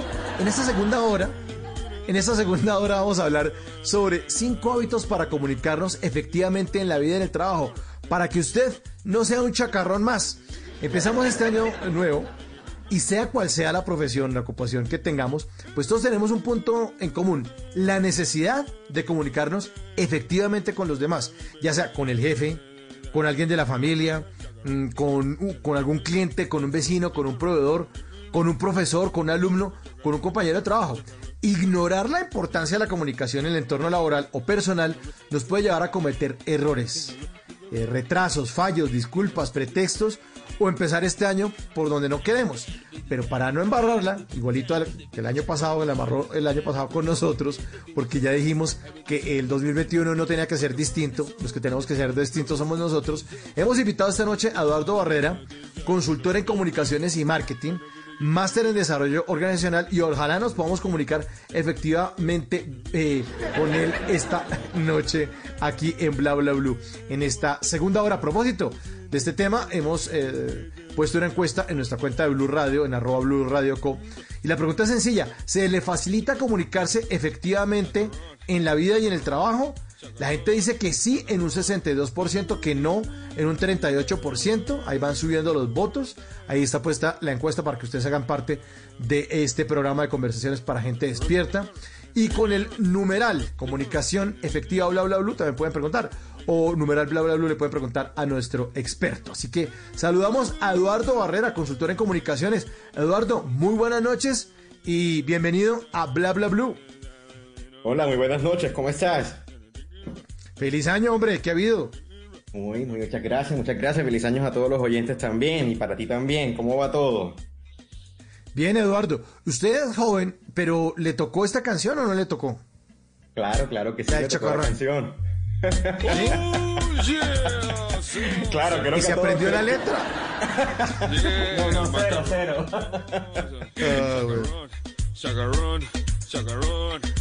Bueno, Eduardo, vamos a hablar entonces acerca de las comunicaciones efectivas. Estos cinco hábitos para comunicarnos efectivamente en la vida y en el trabajo. Ustedes pueden encontrar a Eduardo en Instagram como arroba Edo de Mares, ¿no? Como Eduardo de Mares. Pero ese Edo es con doble D. Edo de Mares. Arroba Edo de Mares. Ahí está en Instagram. Y en su cuenta de Instagram también él está hablando acerca de esos cinco hábitos para comunicarnos efectivamente en la vida y en el trabajo. Eduardo, arranquemos hablando del primer hábito, entonces. Claro que sí, claro que sí. Bueno, el primer hábito vendría siendo, para dudas, tenemos que preguntar. Es muy común que eh, normalmente cuando estamos teniendo una conversación y nos hacen, nos hacen la típica pregunta de ¿entendiste? Nosotros muchas veces por obviar o por no seguir preguntando, pues decimos estamos claros. ¿Y qué pasa luego? Que no entendimos el mensaje o no fue muy claro el mensaje que nos eh, emitieron y inmediatamente eso trae dudas, eh, trae inquietudes, obviamente dificulta la resolución de problemas, sobre todo en el trabajo. Esto pasa mucho en el trabajo, pero no solo en el trabajo, sino en la vida también personal, con nuestras parejas, con nuestra, nuestra familia, nuestros amigos, porque obviamente por eh, querer asumir un rol de que lo entendimos, lo que hacemos es que obviamente interpretamos mal la información y eso lo que traen son, pues obviamente, eh, errores en la comunicación. Eduardo, y muchas veces en esto de, la, de, de, no preguntar, mm, se habla también de la, de la timidez. Y que no lo ven uno como un tonto, porque hay gente que entonces le empieza a uno a hablar del cine francés y uno no entiende un carajo, no sabe de qué le están hablando y uno lo único que hace es asentar con la cabeza, y uno, ajá. Es correcto, ajá". es una muletilla. Eso es una muletilla muy común porque uno por no pasar por ignorante o, o- o de pronto por tener pena a equivocarse, eh, uno afirma y asiente, pero digamos que la invitación a esto de la comunicación efectiva es que no nos debe dar pena decir que no sabemos. Inclusive en nuestro trabajo, o sea, en el trabajo o en, nuestra vida personal, nosotros no nos la sabemos todas, pero obviamente uno eh, de pronto por tener como esa, esa social de que la gente afirme que tú sabes, que tú eres un conocedor de un tema, incluso yo ahora hablando contigo, yo te puedo asegurar, listo, soy un conocedor del tema, pero me puedes hacer una pregunta, por ejemplo, como me hiciste de la canción, y pues he escuchado la canción, pero no tengo ni idea de quién la canta, por ejemplo. Te lo puedo decir yo muy, muy, muy abiertamente, pero la gente de pronto por miedo a no aceptar eso, eh, obviamente asiente. Y eso es lo que hace que más adelante trae dificultades, porque como tú afirmas saber algo, ya la persona pues tiene claro que tú lo sabes, y más adelante puede presentarse otro tipo de situaciones respecto al mismo tema, y entonces obviamente en algún momento, como dice uno, esa falta de, esa falla de comunicación va a interferir en otros aspectos, no, solo- no solo laborales, sino personales también. Bueno, pero para tener una buena comunicación, le cuento que esa canción del Chacarrón la canta un señor que se llama El Chombo, que es un panameño, que a principios de milenio le dio por hacer este relajo de canción, el Chacarrón, Chacarrón, Chacarrón, y pues que fue un éxito en las radios aquí en Colombia. Sí, esa canción es como, como del 2005, la del Chombo, del Chacarrón, Chacarrón. Oiga, Eduardo, pero fíjese, el tema de la timidez también eh, va ligado con el tema de no querer dar lata ni querer dar lora. Eh, el tema de no preguntar, es el, primer hábito que entonces vamos a anotar aquí para el 2021 es para dudas pregunta, pero uno muchas veces en serio por no dar lora, pues es, es tan cansón, volver a preguntar y resulta que uno debe preguntar y que debe ser entonces uno de sus hábitos para nuestros queridos oyentes, anótenlo ahí para dudas pregunta. El primer hábito en estas eh, comunicaciones efectivas en la vida y en el trabajo. Y es que uno también le da pena y es tímido a la hora de dar lora, ¿no? No quiere uno verse como una persona cansona. Claro, claro, claro, a uno le da pena, a uno le da pena porque uno siente que la gente lo percibe como canzón o uno de pronto también pasa por canzón porque eres de pronto incluso cuestionar y preguntar, lo entendiste, lo comprendiste, pero la comunicación es para que sea fluida, sea efectiva, el mensaje tiene que quedar muy claro y el receptor por eso pregunta y es un buen hábito preguntar, "Eh, ¿me entendiste? ¿Está claro el mensaje? Obviamente la persona que lo está escuchando pues inmediatamente va a decir, pues sí, lo entendí, no lo comprendí. Esto va a evitarte en la vida cualquier cantidad de inquietudes y digamos de, de como dices tú, de, de chicharrones, de problemas o, como dice uno coloquialmente, de, de situaciones digamos que eh, podríamos evitar, obviamente con tener claridad. Por eso Me hace acordar usted, sí, por eso preguntamos. me, me hace acordar usted de un libro muy chévere con este, con este tema de, de- de- de preguntar de, en estos nuevos hábitos de la buena comunicación. Me hace acordar de un libro que se llama Blink, que es B-L-I-N-K, Blink, B de, de burro, de burro, B de burro, Blink. Lo escribió un señor que se llama Ma- Michael Gladwell. eh, y ese blink significa, en inglés significa parpadeo. Y el libro trata sobre las decisiones que aparentemente realizamos en un instante. Que en ese parpadeo y en esas relaciones, en un abrir y cerrar de ojos, mm, que uno alcanza a leer a los demás, alcanza a entenderlos. Y en ese libro hay una parte que le dedica Michael Gladwell a un episodio de la aeronáutica colombiana que fue vergonzoso y fue un avión eh, de Avianca que iba a aterrizar en Nueva York. Y el piloto estaba hablando con la torre de control. Y el piloto, muy, muy, muy penoso con la torre de control, no le contrapreguntó o no confirmó una instrucción y eso terminó en, eh, en, en- en- en un accidente aéreo porque eh, tengo entendido que el, el- el- el- el- el vuelo este de Avianca venía con una emergencia, con una urgencia y era pertinente aterrizar muy rápido. Pero este piloto, muy tímido, no quiso eh, preguntarle a la, a la torre de control o contarle definitivamente, sin pena, que necesitaba aterrizar de, manera urgente y no quería dar hora. Y el eh, avión terminó accidentándose. Fue un accidente famoso y conocido en Estados Unidos, Eduardo. Y en Colombia, por supuesto. Y, fíjate que es una tragedia muy triste, fíjate, porque obviamente, y eso es un tema, fíjate, de, de, social, de que la gente, de que él creyera en la torre de control que evidentemente pues él lo estaba haciendo bien, pero bueno, mira cómo estuvo en este caso, obviamente en el lado muy trágico, le fue muy mal al, hombre, ¿no? Fue, terminó en tragedia, pero digamos que, que hasta allá puede llegar un tema de, de una mala comunicación, o sea, de un tema de, de, no preguntar, de, si hay una duda, preguntar, no hay que tener miedo, o sea, por ejemplo, en mi caso, te lo de particular, eh, eso es algo que tiene que, claro, también es muy importante afirmar algo, y es que hay que saber también preguntar, ¿no? O sea, no es preguntar por preguntar, sino saber preguntar lo que realmente no entendiste. Y si te lo está preguntando la persona, muchas veces uno en la comunicación, eh, el emisor, pues te, un emisor que puede ser una persona, en este caso yo a ti te estoy diciendo algo, te pregunto algo o te doy una instrucción, eh, pero no, te, no hago una validación de que si me entendiste no, un, para ver retroalimentación de esa información, no, no la hacemos pero tú me puedes a mí fácilmente decir, eh, ¿me puede por favor repetir? O no entendí este punto, o no, pero uno, como dices tú, uno por temas de miedo, pena, eh, o por cansón, o por latoso, como le llama uno mucho en la costa, uno no lo pregunta, pero pues, o sea, no hay que tener pena, no hay que tener pena de preguntar, o sea, no hay, no hay por, uno por, no, hay que tener... me ha pasado en la vida y muchas veces, claro, la gente no lo percibe de latoso, efectivamente, pero no está mal. Y fíjate que uno llegue a ser un poco más, eh, implica mucho también felicidad para uno en la vida, porque eres claro, eres claro si entendiste y si no entendiste, la persona sabe a qué atenerse contigo, y eso es algo muy bueno en la comunicación efectiva. Bueno, entonces vamos con estos cinco hábitos para comunicarnos efectivamente en la vida y en el trabajo. El primero, clarísimo. Para dudas, pregunta. El segundo, Eduardo. Bueno, el segundo es escucha, pero con atención.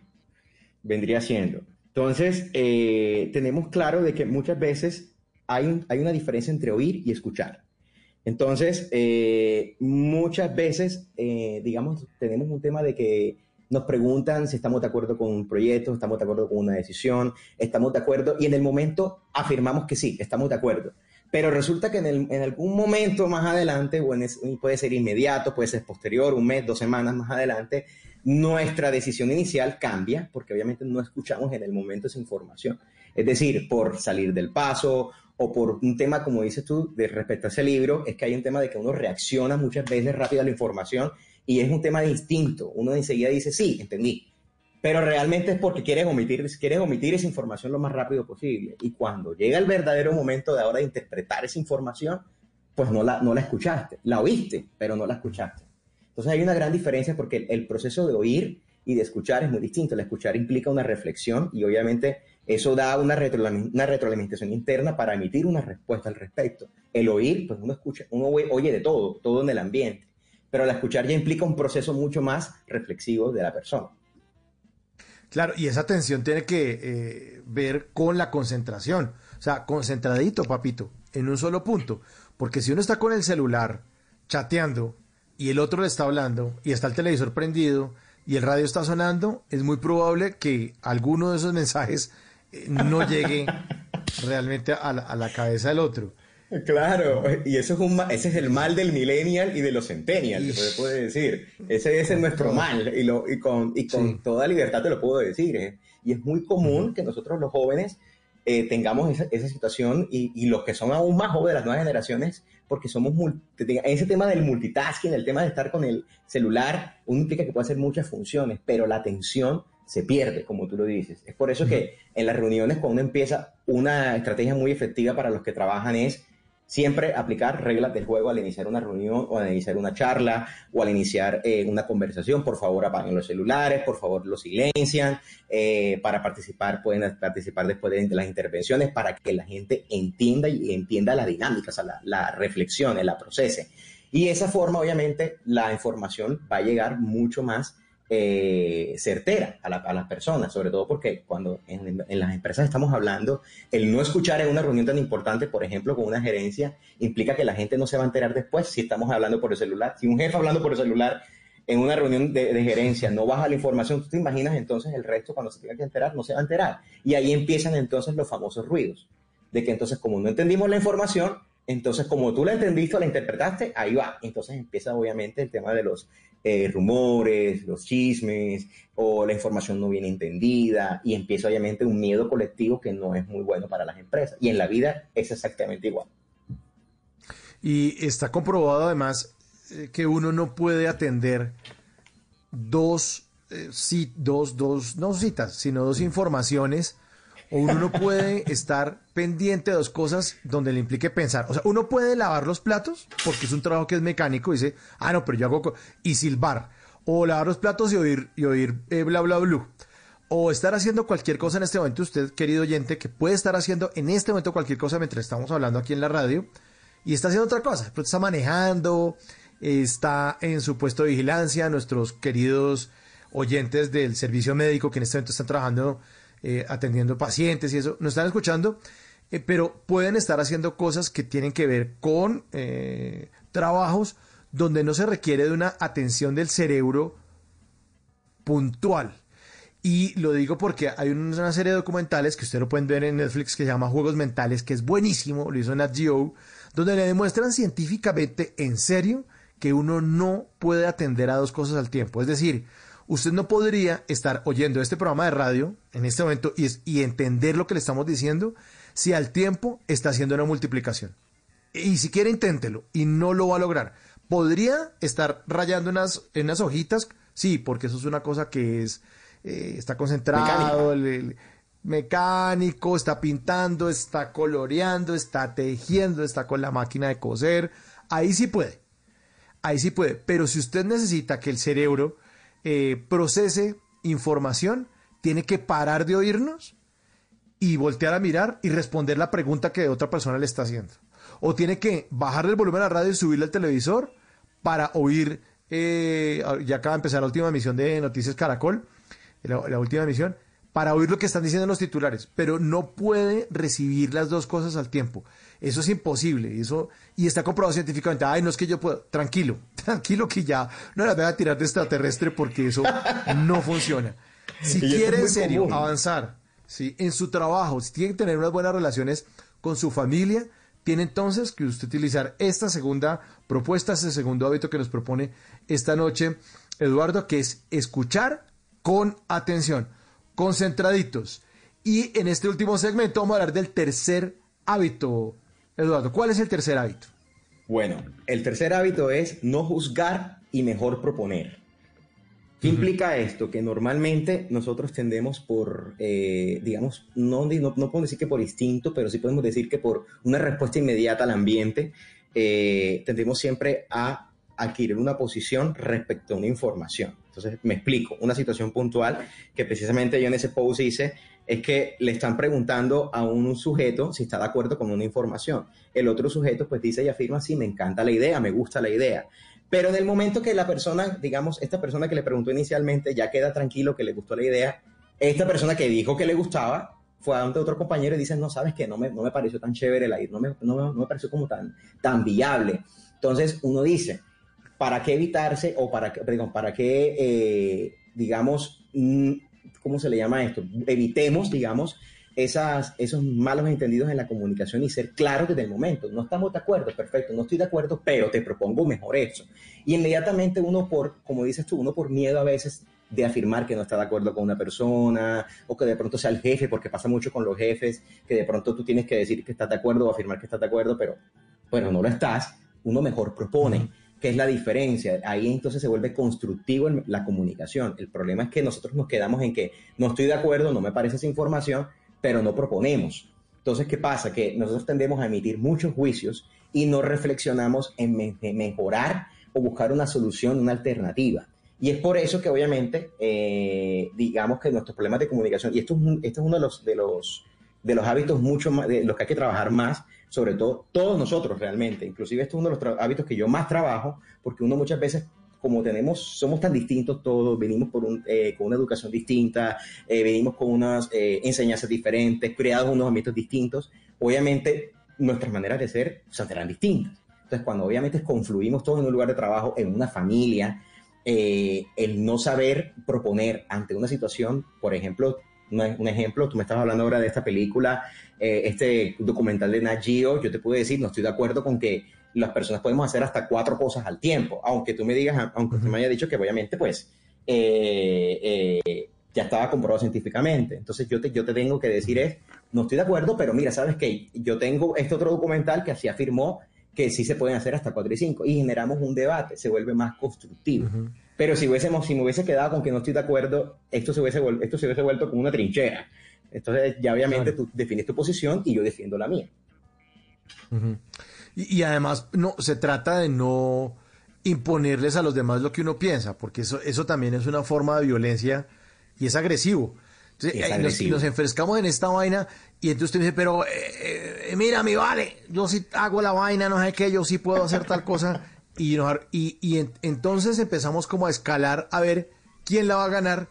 Y resulta que en este mundo no se, no se, esto no se trata de quién la va a ganar, sino esto se trata de que uno pueda caber en este mismo planeta, donde además hay 7 mil millones de habitantes, y uno quepa al lado de los demás que piensan distinto a uno y que no le no tienen por qué venir a imponerle eh, a uno ideas que a los demás se le da la gana, pero uno tampoco está como en el derecho de decir, no, es que usted tiene que pensar, Eduardo, lo que yo pienso, porque si no aquí se arma un problema conmigo.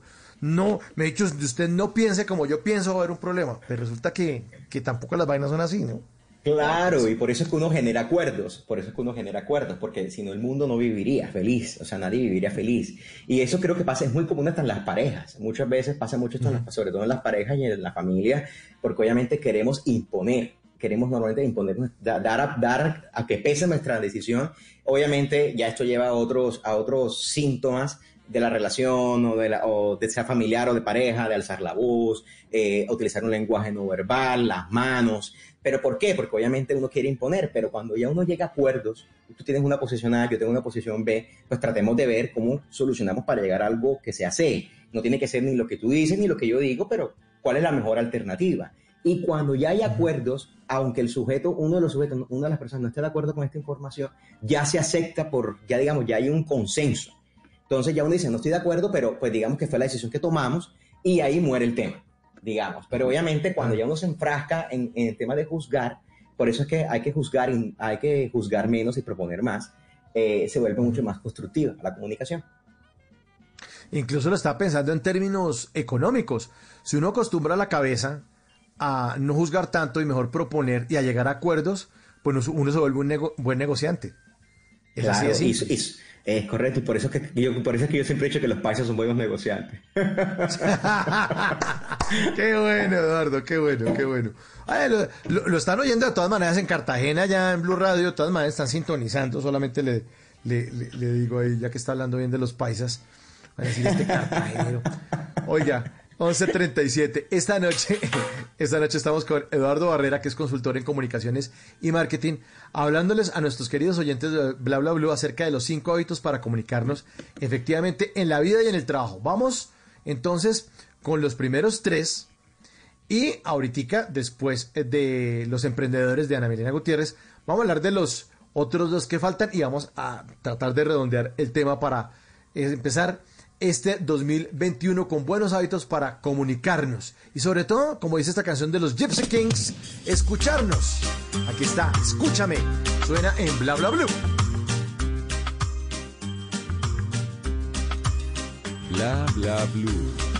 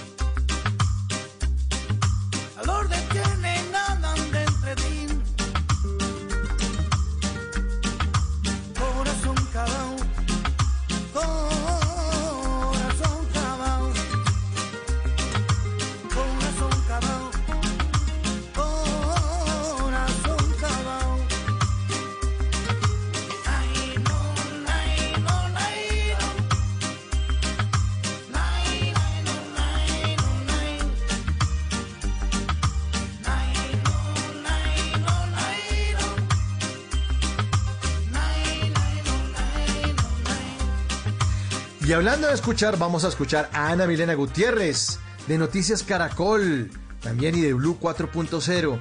Ella salva a los emprendedores todos los días en Noticias Caracol y aquí en Bla Bla Blue también no deja de hacerlo. Salvemos a los emprendedores con Ana Milena Gutiérrez.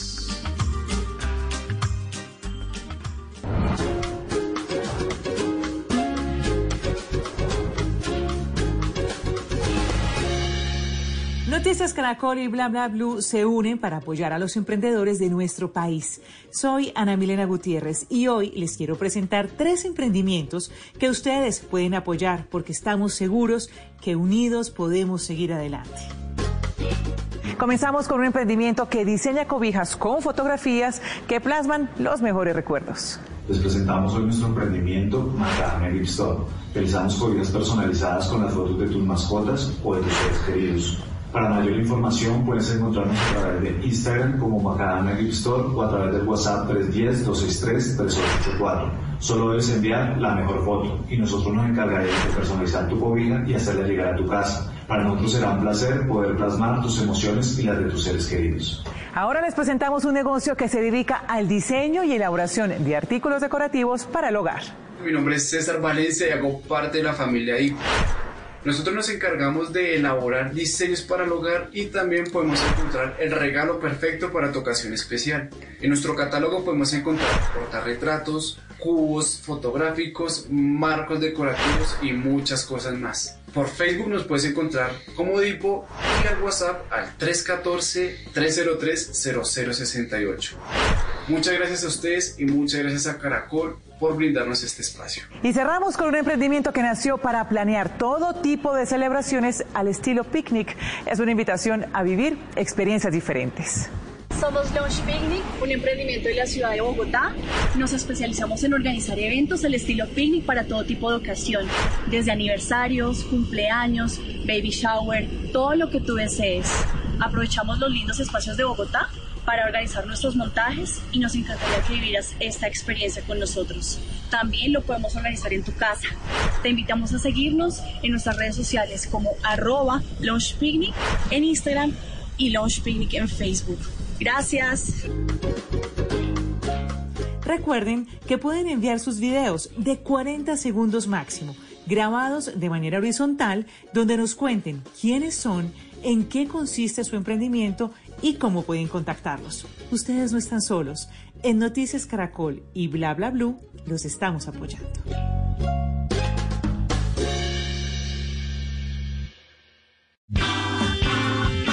Bla bla blue. Conversaciones para gente despierta.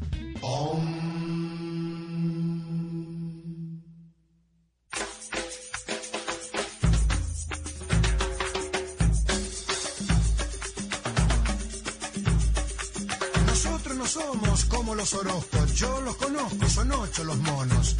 Ocho, Toto, Cholo, Tom, Moncho, Rodolfo, Otto, Pololo. Yo pongo los votos solo por Rodolfo, los otros son locos, yo los conozco, no los soporto. Stop, stop.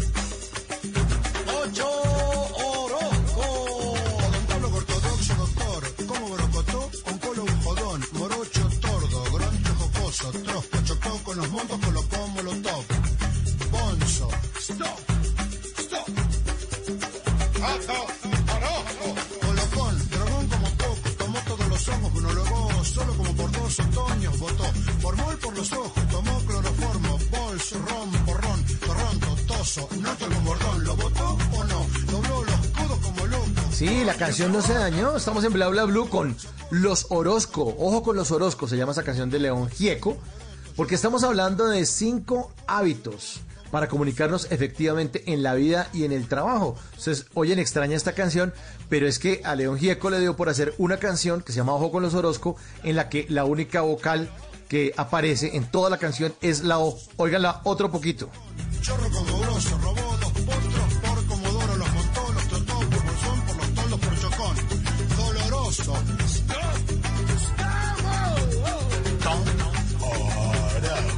Proctólogo morboso, compró por los shops fotopornos color. Compró como dos tomos. Trozos, cosas, colchón roto. Pomos con gomón. Trollo, gozoso con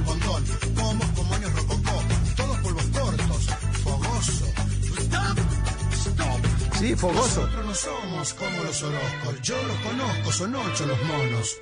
Pocho, Toto, Cholo, Tom, Moncho, Rodolfo, Otto, Pololo. Yo pongo los votos solo por Rodolfo, los otros son locos, yo los conozco, no los soporto. Stop, stop.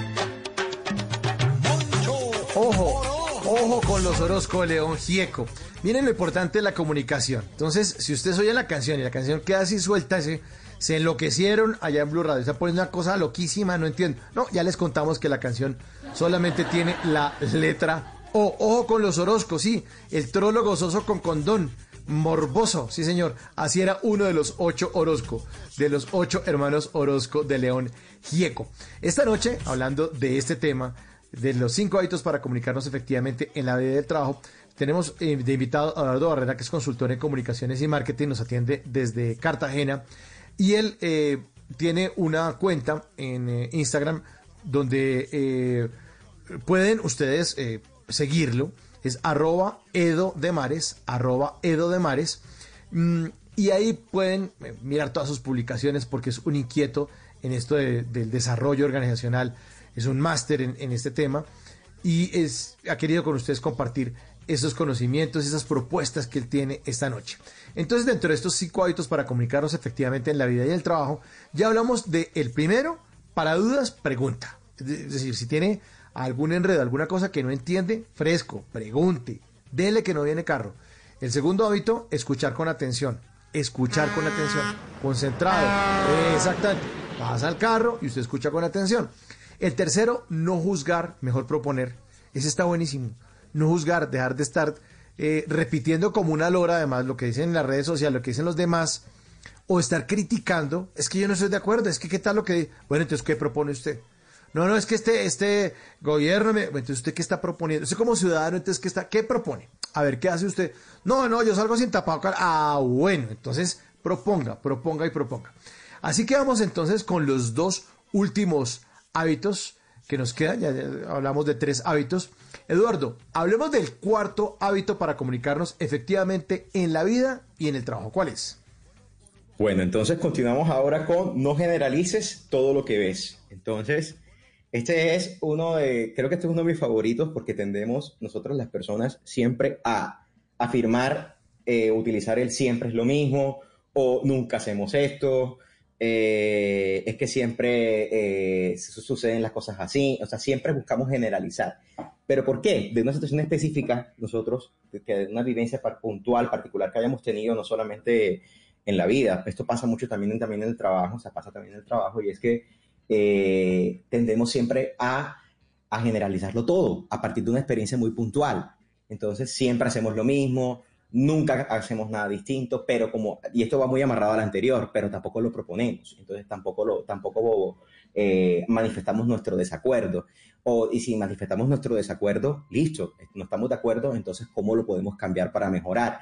Esto pasa mucho cuando en, en la- este tipo de comunicación, digamos, se afecta bastante es cuando viene más de- que todo de jefe hacia subordinados. ¿Qué pasa? Que obviamente el jefe siempre tiene unas ideas, propone y obviamente el equipo está para debatirlo. Es, obviamente suponiendo que el jefe sea una persona abierta, ¿no? Hay otros tipos de jefes que son más autoritarios y no te van a preguntar. Pero hablando del mejor escenario, esto te lo preguntan. Entonces, los colaboradores o nosotros como equipo de trabajo tendemos a generalizarlo. Sí, pero es que siempre hacemos esto de la misma manera o no, nunca eh, lo podemos cambiar, pero tampoco lo proponemos. Entonces, esto va muy amarrado al anterior porque generalizamos y más no, propon y no proponemos. Entonces, tendemos a generalizar mucho las situaciones y esto es algo que dificulta mucho la comunicación porque te ven como una persona difícil o una persona que no es accesible o una persona que eh, se percibe eh, que no es fácil para trabajar. Entonces, esto obviamente dificulta tus relaciones interpersonales. Y en diferentes ángulos. En el primero sería en el tema de los prejuicios, ¿no? Ah, es que eh, es que este porque tiene esta edad siempre hace esto. O este porque es hincha de tal equipo es el típico que hace esto, ¿no? Y Correcto. en los procesos también. Lo que usted está también diciendo, Eduardo, de no, es que en esta empresa, no es que en esta casa siempre lo hacemos así. Cierto, ¿Y esos qué? son los imaginarios. Tendemos, tendemos a, los- a esos imaginarios que hacemos, a tenemos esos imaginarios darles una generalización. Es decir, eso es lo como te dije ahora. Por ejemplo, fíjate que me pasó. El tema cuando dije el- eh, los paisas, que son muy trabajadores, sí, sí, eh, son muy buenos comerciantes, eso es un imaginario, lo generalicé, Ujú. porque digo siempre, pero hay excepciones, hay unos que sí, hay unos que no. Entonces Claro. uno tiene que, es ahí cuando empieza entonces ese trabajo de uno, de esa retroalimentación que uno tiene que hacer, y es no siempre, no, en ese caso puntual no funciona así, o podemos hacerlo de esta mejor forma, pero yo obviamente ya no utilizaría el siempre o el nunca, porque obviamente eso Ujú. tiende, eso tiende a que cuando empezamos a, a hacemos generalizaciones, de- eh, el proceso de comunicación se acaba o, o lo, o lo rom- o lo rompemos abruptamente o, no, o no continúa inmediatamente la otra persona no quiere hablar ya o sabes que mejor hablamos en otro momento o me tengo que ir o digamos que inmediatamente uno intenta huir de ese tipo de personas porque si lo tiende a generalizar todo eh, sea, por lo, o sea porque eres costeño, o sea porque, como dices tú, soy hincha de un equipo, o porque, por ejemplo, estudié comunicación social, o, en fin, uno, uno lo generaliza. Entonces no hay que generalizar, es como la invitación en este cuarto hábito. Bueno, y hablamos del quinto, el quinto y el último hábito para comunicarnos efectivamente en la vida y en el trabajo.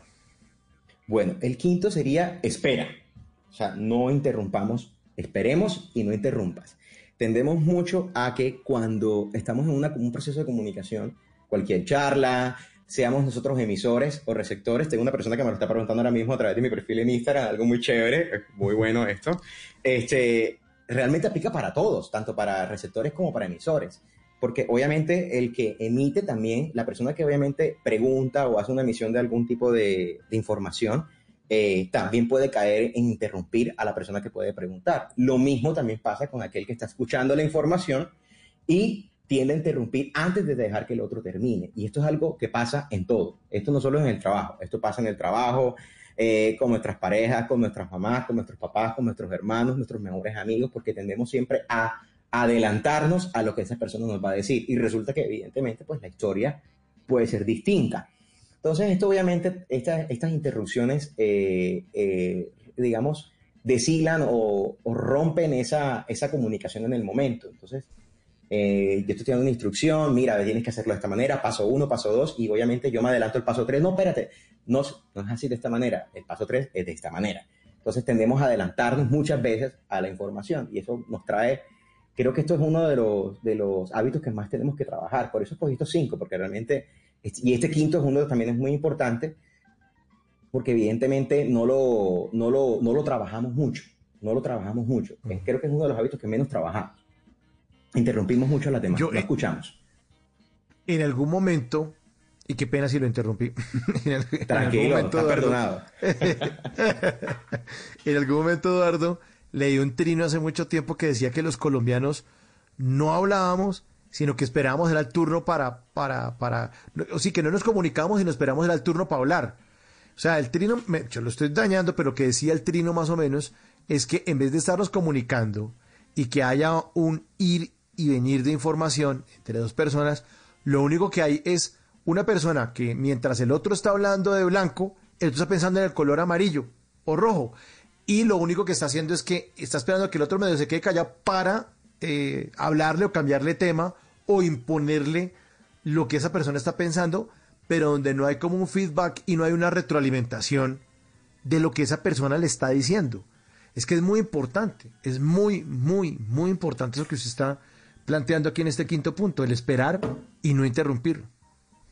Correcto, correcto, correcto. O sea, siempre que, y siempre hay que tomar pausa para reflexionar lo que nos están diciendo. Obviamente uno, y, y- y es muy gracioso, pero realmente uno tiende a adelantarse a las situaciones. Y no, y no es por mal, o no, no lo hace a propósito. Y, incluso es eh, a veces una respuesta eh, muy rápida de uno, es, es instintiva, cuando uno, uno quiere Sí. interrumpirlo.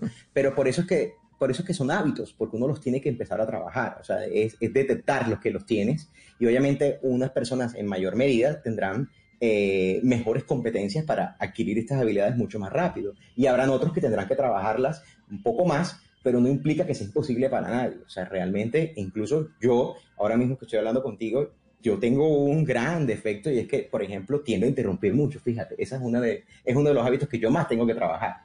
Y por eso fue el, que, que puse de quinto. Es un tema, fue un tema que me di cuenta ahora, precisamente.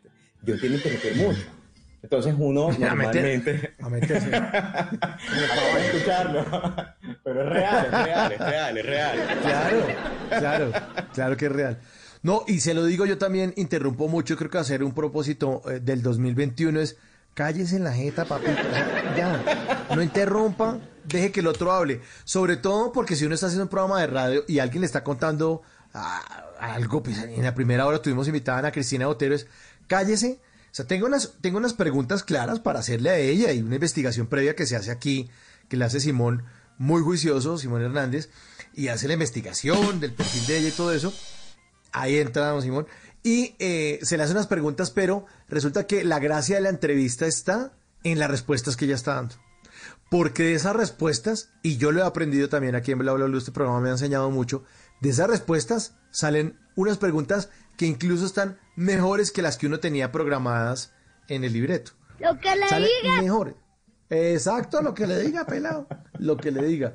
Entonces también me, me hago ese propósito, Eduardo, igual eh, usted y yo nos vamos a hacer, yo creo que ese propósito en este 2021, de esperar y no interrumpir para hacer lo que precisamente dicen eh, el- los adagios o ese adagio popular que dice que uno tiene dos orejas precisamente, dos orejas y una boca precisamente para escuchar más y hablar menos.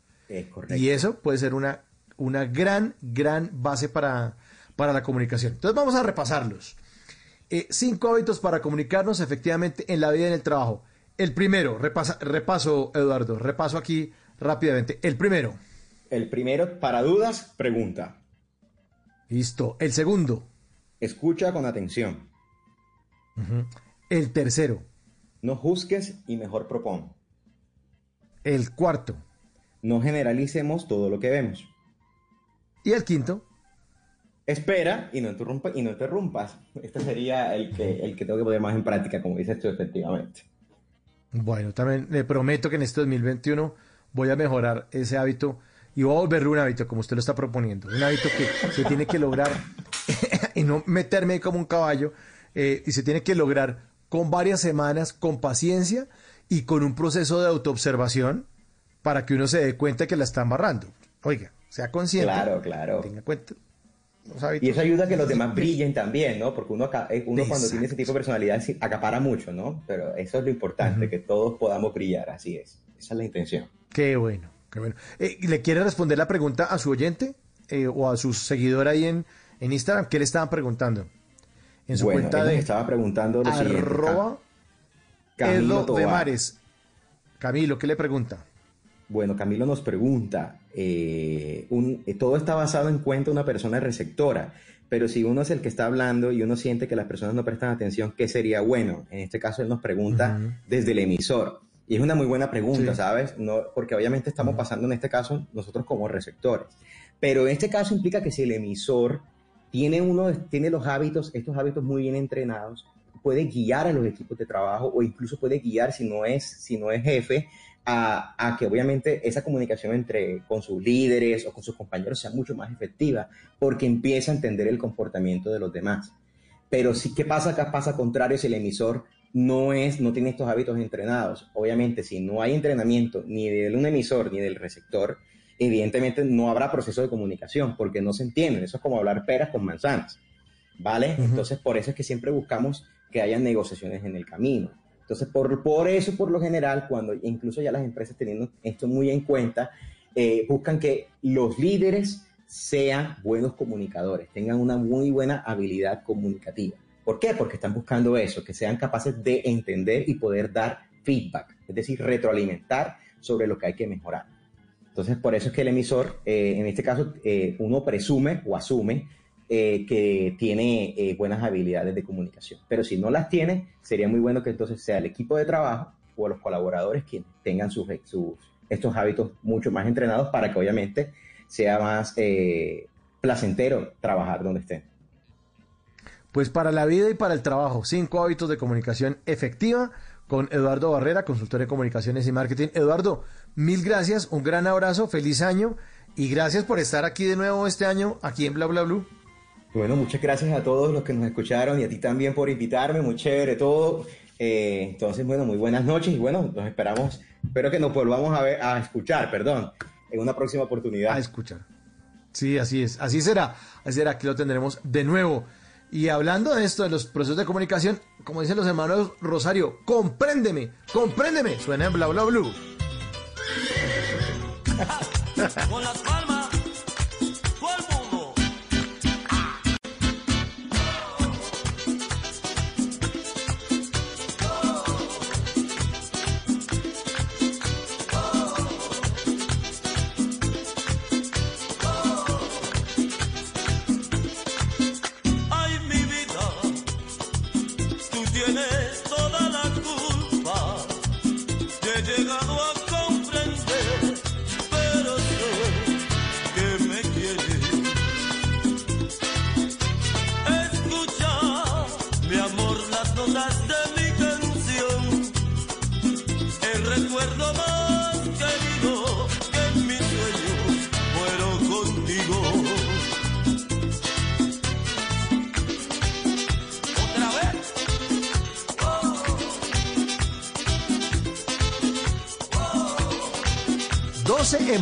sí, como dicen los hermanos Rosario, compréndeme, compréndeme. Y escúchame, escúchame. Bueno, los vamos a escuchar en, nuestra línea telefónica en el 316-692-5274. La línea de Bla Bla Blue que ya está abierta para que ustedes hagan parte de este programa de conversaciones para gente, vea, despierticos es que estamos este año también aquí en Blue Radio. 316-692-5274. La línea de Bla Bla Blue. Aquí hablamos todos y hablamos de todo. Viene Voces y Sonidos con Javier Segura y ya regresamos.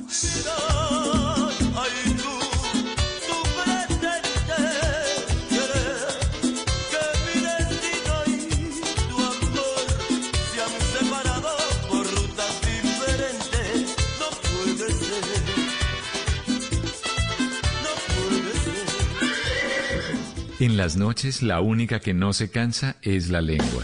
Por eso, de lunes a jueves a las 10 de la noche empieza Bla Bla Blue con invitados de lujo. Le saluda la chilindrina. Soy Bonnie Cepeda. habla Michelle Brown. Yo soy Liz Pereira. Checo Acosta, el príncipe del carnaval. Soy Claudia Bamón. Los saludo Alfredo de la Fe. Yo soy Maía. Con buena música, con historias que merecen ser contadas, con expertos en esos temas que desde nuestra casa tanto nos inquietan y con las llamadas de los oyentes que quieran hacer parte de este espacio de conversaciones para gente despierta. Bla bla blue. De 10 de la noche a 1 de la mañana. Bla bla blue.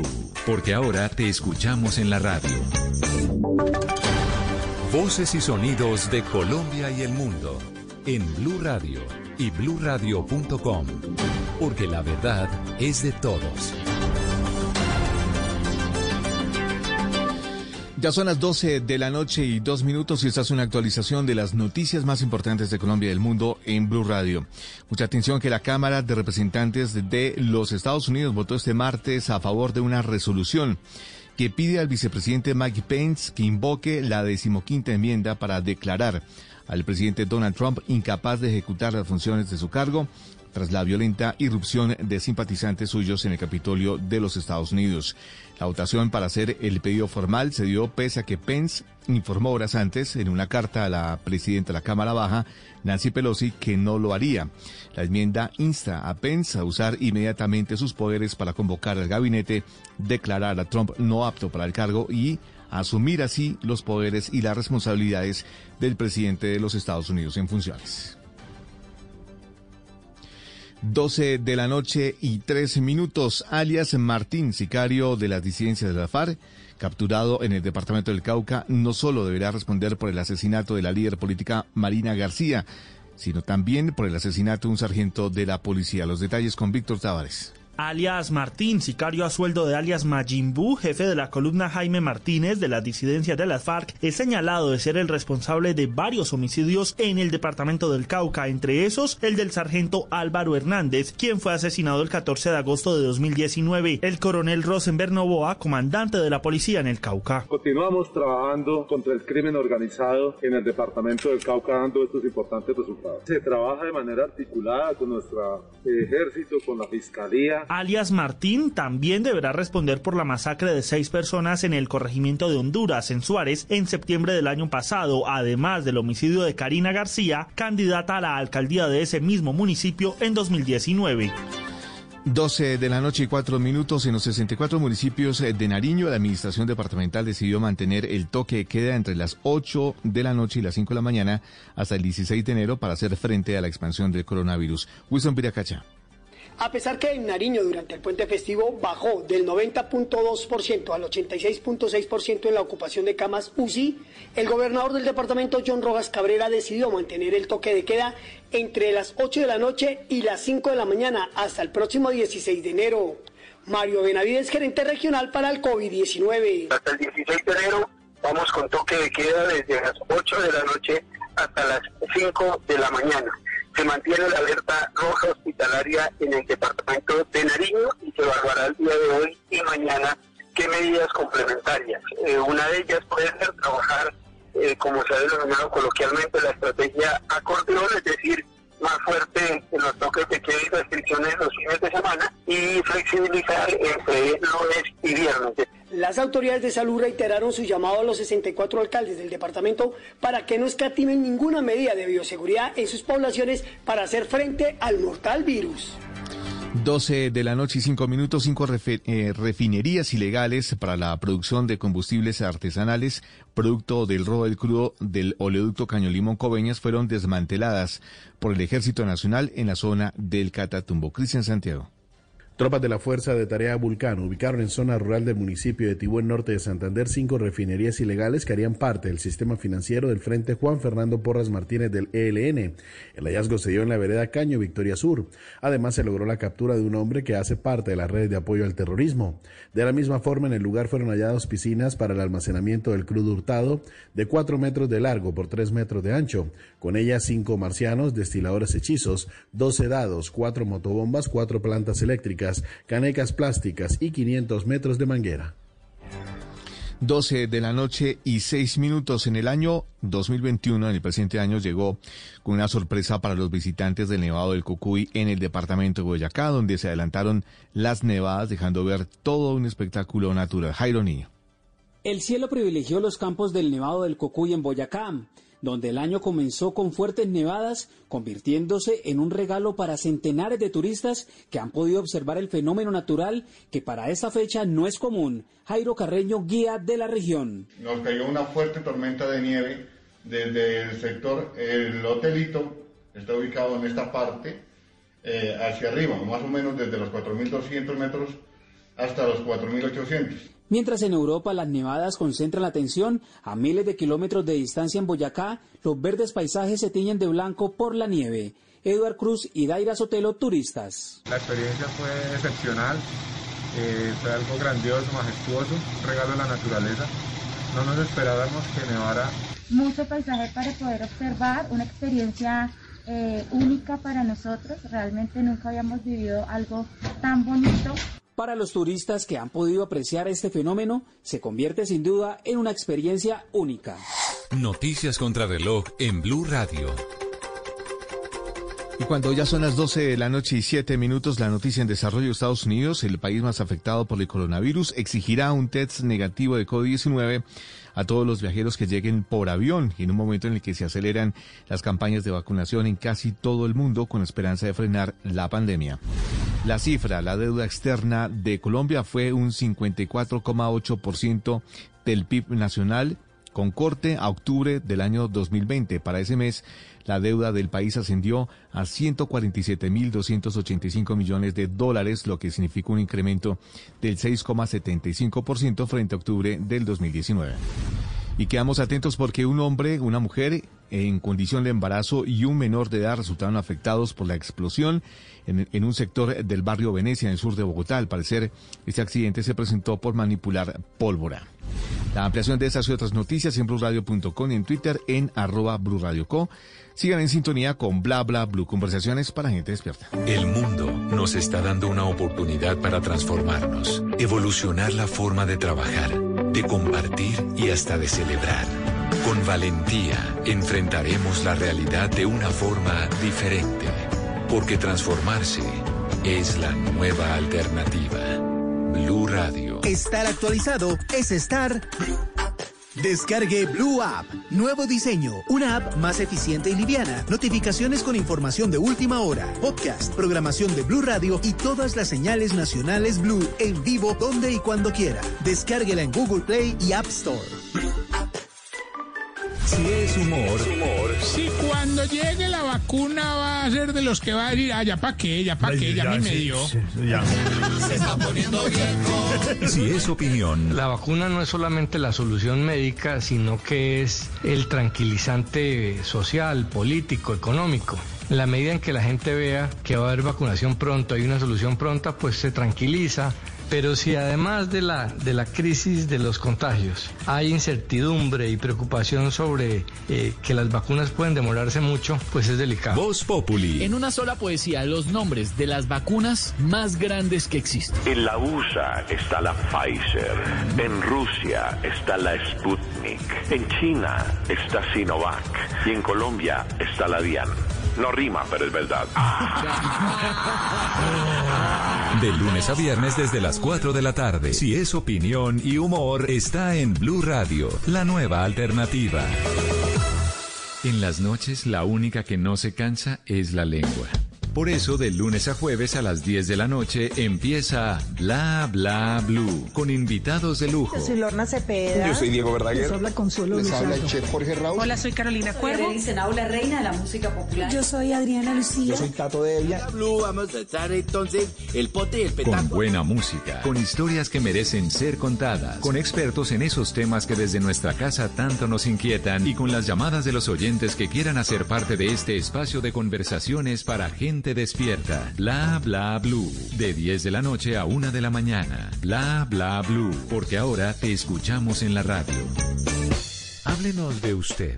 Llámenos al 316-692-5274 y cuéntenos su historia.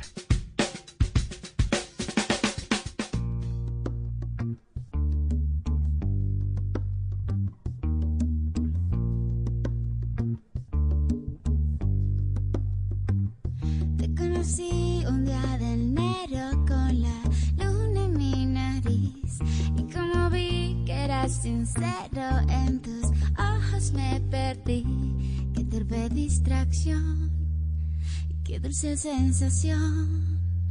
Y ahora que andamos por el mundo como en Nancy Benitín, yo te encontré varios rasguños que te hicieron por ahí. Pero mi loco amor es tu mejor doctor. Voy a curarte el alma en duelo. Voy a dejarte como nuevo y todo va a pasar. Pronto verás el sol brillar. Tú más que nadie mereces ser feliz. Ya vas a ver cómo van sanando poco a poco tus heridas. Ya vas a ver cómo va la misma vida de cantar la sal que sobra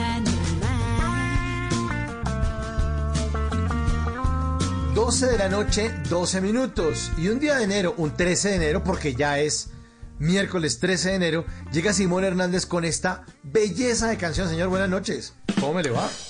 Señor Mauricio Quintero, qué bueno escucharlo a usted y por supuesto compartir con todos los oyentes y más con esta canción que yo creo, al menos eh, para mí, es de mis favoritas de Shakira, Día de Enero, que además tiene varias cosas eh, curiosas, ¿sabe? Porque es una canción que quisiera yo que algún día me la hubieran dedicado, pero no me la dedicaron a mí ni me la escribieron a mí. Se la escribieron a Antonio de la Rúa. ¿Se acuerda del exnovio de Shakira? Claro. A ese señor fue al que le escribieron en ese entonces, cuando a Shakira se la montaban y se la dedicaban y decían que hablaba así como argentina, antes de hablar como, es, como española y aprender a hablar catalán y toda la historia que conocemos de Piqué. Pues en ese entonces, por allá en el 2005, cuando nacía ese Fijación Oral, volumen 1, pues eh, Shakira le había escrito esta canción Antonio de la Rúa, que es una canción bellísima, además de un video que me acuerdo que rodaron como en las playas de California, es de esas baladitas muy, muy bonitas. Pues ahí está esta canción muy chévere que se complementa después con otras que ya fueron más como de Tusa. Pero esta canción es bellísima, Día de Enero de.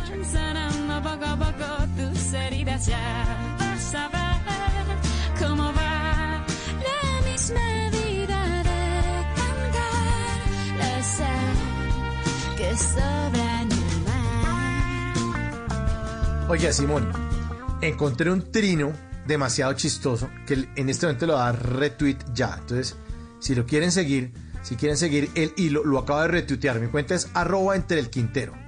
Arroba entre el quintero. Encontré un trino que puso un tipo, o no sé, una vieja, no sé quién sería, pero es demasiado chistoso. Que es arroba dona donut. Entonces, a ver si usted lo sigue, ah, búsquelo ahí, lo acabo de retuitear, a ver Lo si me- para que me siga con este. Listo. Dice, voy a hacer una lista de los lugares más particulares en los que Shakira ha movido sus caderas. Entonces hay una foto del video de She Wolf y dice, primero, en un útero de copor escarchado en She Wolf. Entonces, claro, uno ve eso, que eso es parte de la escenografía de un video de la canción. Claro, cuando uno está viendo eso, uno se lo toma en serio, pero ese tipo coge con esa manera de escribirlo, es demasiado chistoso. Siga el hilo, Simón, de, de- de- de- de los siguientes videos donde Shakira ha movido sus caderas. ¿Cuál es el otro? El segundo dice, encima de una cama ubicada entre dos escaleras en Can't Remember to Forget You. y es que una cama en medio de dos escaleras, uno dice, ¿pa, pa qué, ¿qué hace una cama ahí? O me deja es que es pasar o absurdo. pongo la cama. Claro. ¿O qué? Cuando uno ve, cuando uno ve el video, cuando uno ve el video, uno dice, sí, Shakira bailando y entonces la canción y uno la sigue y tan, tan, tan, tan. Pero cuando usted ve la foto de eso, usted dice, qué cosa tan absurda. ¿Cómo poner una cama en medio de dos escaleras? No tiene nada que ver. Mi cuenta, arroba entre el quintero, para que vean el retweet. Busquen el retweets y ahí les va a salir. El siguiente dice, entre un montón de hojas de palma picudas en Addicted to You. Y uno mira y detrás de ella en la, en la canción hay unas palmas de esas que lo chuzan a uno, de esas palmas que usted está sentado por una silla y la palma le pica la cabeza cuando usted se ríe para atrás y le pica la, la- en la cabeza. ¿En dónde más Shakira ha movido sus, sus caderas? Simon? Mire, la cuarta, en un mesón de cocina des- luego de haber picado guiso de tomate y cebolla en la tortura. Después dice, sí, después dice, cinco, vestida entre la ducha en Don't Bother. Y uno dice, oiga, si esta vieja estaba vestida en la ducha. Salió vestida en una ducha. El siguiente, Simon, está muy bueno. Mire, en una tina llena de pelotas que se supone está en medio de una fiesta, pero que parece en la habitación de un bebé o en la cocina de la tía Marta en, en Rabiosa. Arroba entre el Quintero. Siga, siga el, el- el hilo que acaba de retuitear de este usuario que se llama arroba donut donut. donut. Arroba donut donut. Y después dice, 7. Acostada en bikini y patines en una acera de Barcelona en Loca. Y uno dice, ¿de verdad qué hace acostada en el piso en patines? Como si ¿No? se hubiera Cuando uno acabado de saca- caer. De caer, exacto. Cuando uno la saca del contexto, uno dice, esto es una locura. ¿Quién se inventa los videos? ¿Quién se inventa las escenas de los videos? El siguiente, Simon. Pero ojo a esta, mire, en medio de una estampida de caballos salvajes en Wherever, Wherever. Es como, Bueno, ¿por, por qué se va a meter ahí, en medio de unos caballos? una estampida. La van a atropellar los caballos. Él dice que voy a hacer una lista de los lugares más particulares en los que Shakira ha movido sus caderas. Y el siguiente, el noveno, dice, en la carita de Steven Tyler, en el MTV Icon de Aerosmith. Bueno, imagínense, eh, ahí está, bailándole de frente. El siguiente que es para morirse de la risa, Simón. El Muy siguiente. bueno. Paseando un marrano en medio de un oxo en chantaje. O sea, que Es vaya buenísimo. un marrano a un oxo. Claro, o sea, cuando uno ve el video es normal, pero cuando usted ve la foto de esto, ella está en un supermercado chiquito como los Oxxo, paseando un marrano. uno dice, ¿qué es esta vaina? Y en serio, el marrano tiene una, una eh, trabilla como de perro, no, pues está paseando un marrano. Shakira salió a pasear un marrano.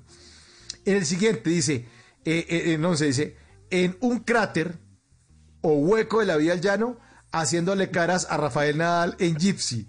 Y la ve uno acostada ahí como en un poco de tierra. Y sí, tiene razón el usuario. Tiene razón el usuario de Twitter. Está muy bueno. ¿Cuál es el siguiente? Mire, dice que en un comedor, en el comedor de Donald Trump, secándose el pelo durante una cena con utilería del Dollar City en Me Gusta. Buenísimo que todas las vainas que venden en Dollar City, que son puros adornos para la casa. Y además el comedor de Donald Trump es una vaina toda como, como dorada, una cosa horrible, escandaloso. Después dice, corriendo con unas tijeras gigantes en medio de un cuadro de Giorgio de Chirico en Tedejo, Madrid. Bueno, sí, corriendo con unas- Y el siguiente, el siguiente. No, e- el siguiente es, pero para morirse de la risa. Póngale cuidado a esto. Eh, a ver, espere, espere. Mire, en Escobar y el- Rosas, el que era 14, un bar, Ese. Sí, sí, exacto. después Escobar y de Rosas. que Un bar de Bogotá. la luz en Underneath Your, underneath your Clothes. No. Your Clothes. Sí. Eh, la- no, la canción es Your Clothes. Eh, Your Clothes. eh, ah, sí, sí, es que estaba sí, mal sí, escrito. sí, sí. Es que él, mal- él- él lo escribió mal. No es Tour, sino Your, your Clothes. Pero es chistoso porque en serio parece en un bar desocupado sentada ahí sola y uno, ¿qué hace esta vieja sentada ahí, hombre? Es, Es como ya Shakira. después de que le dicen a usted, ¿me colabora con la salida? es cuando le prendieron la luz. Y en el último dice, eh, en el 15 dice, es que en el set de un film eh, de noir de los 40, dando botes sobre el gemelo de Ezra Miller en I Did It Again. Bueno, no, no reconozco muy bien a estos personajes, pero bueno, ahí es una descripción de los videos que es demasiado, demasiado, demasiado eh, Está chistosa. muy bueno ese hilo, Mauricio. Muy bueno, muy bueno porque para uno es chistoso. O sea, cuando uno ve el video, uno dice, uy, qué nota el video de Shakira y salió bailando y todo.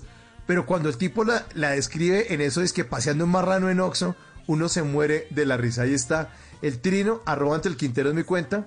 Síganlo para que se diviertan con las fotografías que pone ese usuario de arroba donut donut. Oiga, pero ¿sabe? Eso debe ser un lugar común entre muchos videos de estrellas Sí. pop. Yo creo que si nos Sí. ponemos a ver videos de, Ya de Britney, sacaríamos todo. de. Cristina Aguilera, De lo que quiera. Dua Lipa, Sí. deben haber un De lo que montón de ridiculeces.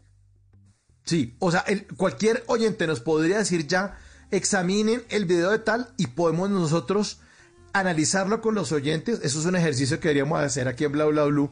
Poner el video y entre todos verlo al tiempo y analizar en serio qué carajos le pasa a los guionistas de los videos de los cantantes. Porque sacan una va- sí, parece parece que hubieran estado pegándolo porque sacan las vainas que son absurdas, son absurdas. Lo que pasa es que cuando ya a uno le gusta el artista, la canción y todo eso, entonces claro, uno ya ve el video y le parece normal, pero en los videos salen unas vainas que son demasiado dementes para que se mueran de la risa. Le repito, arroba ante el Quintero es mi cuenta. Eh, y miren ahí cómo, cómo, cómo está ese trino que acabo de retuitear y que también le di like eh, para que se diviertan. Y además también le responden otros. Hay otros usuarios que también le siguen respondiendo al trino. Eh, pero está demasiado, demasiado divertido. Esos lugares más particulares en los que Shakira ha movido sus caderas. No he visto el video de esta canción de un día de enero, pero seguramente debe tener algo particular. 12.23 en Bla Bla Blue.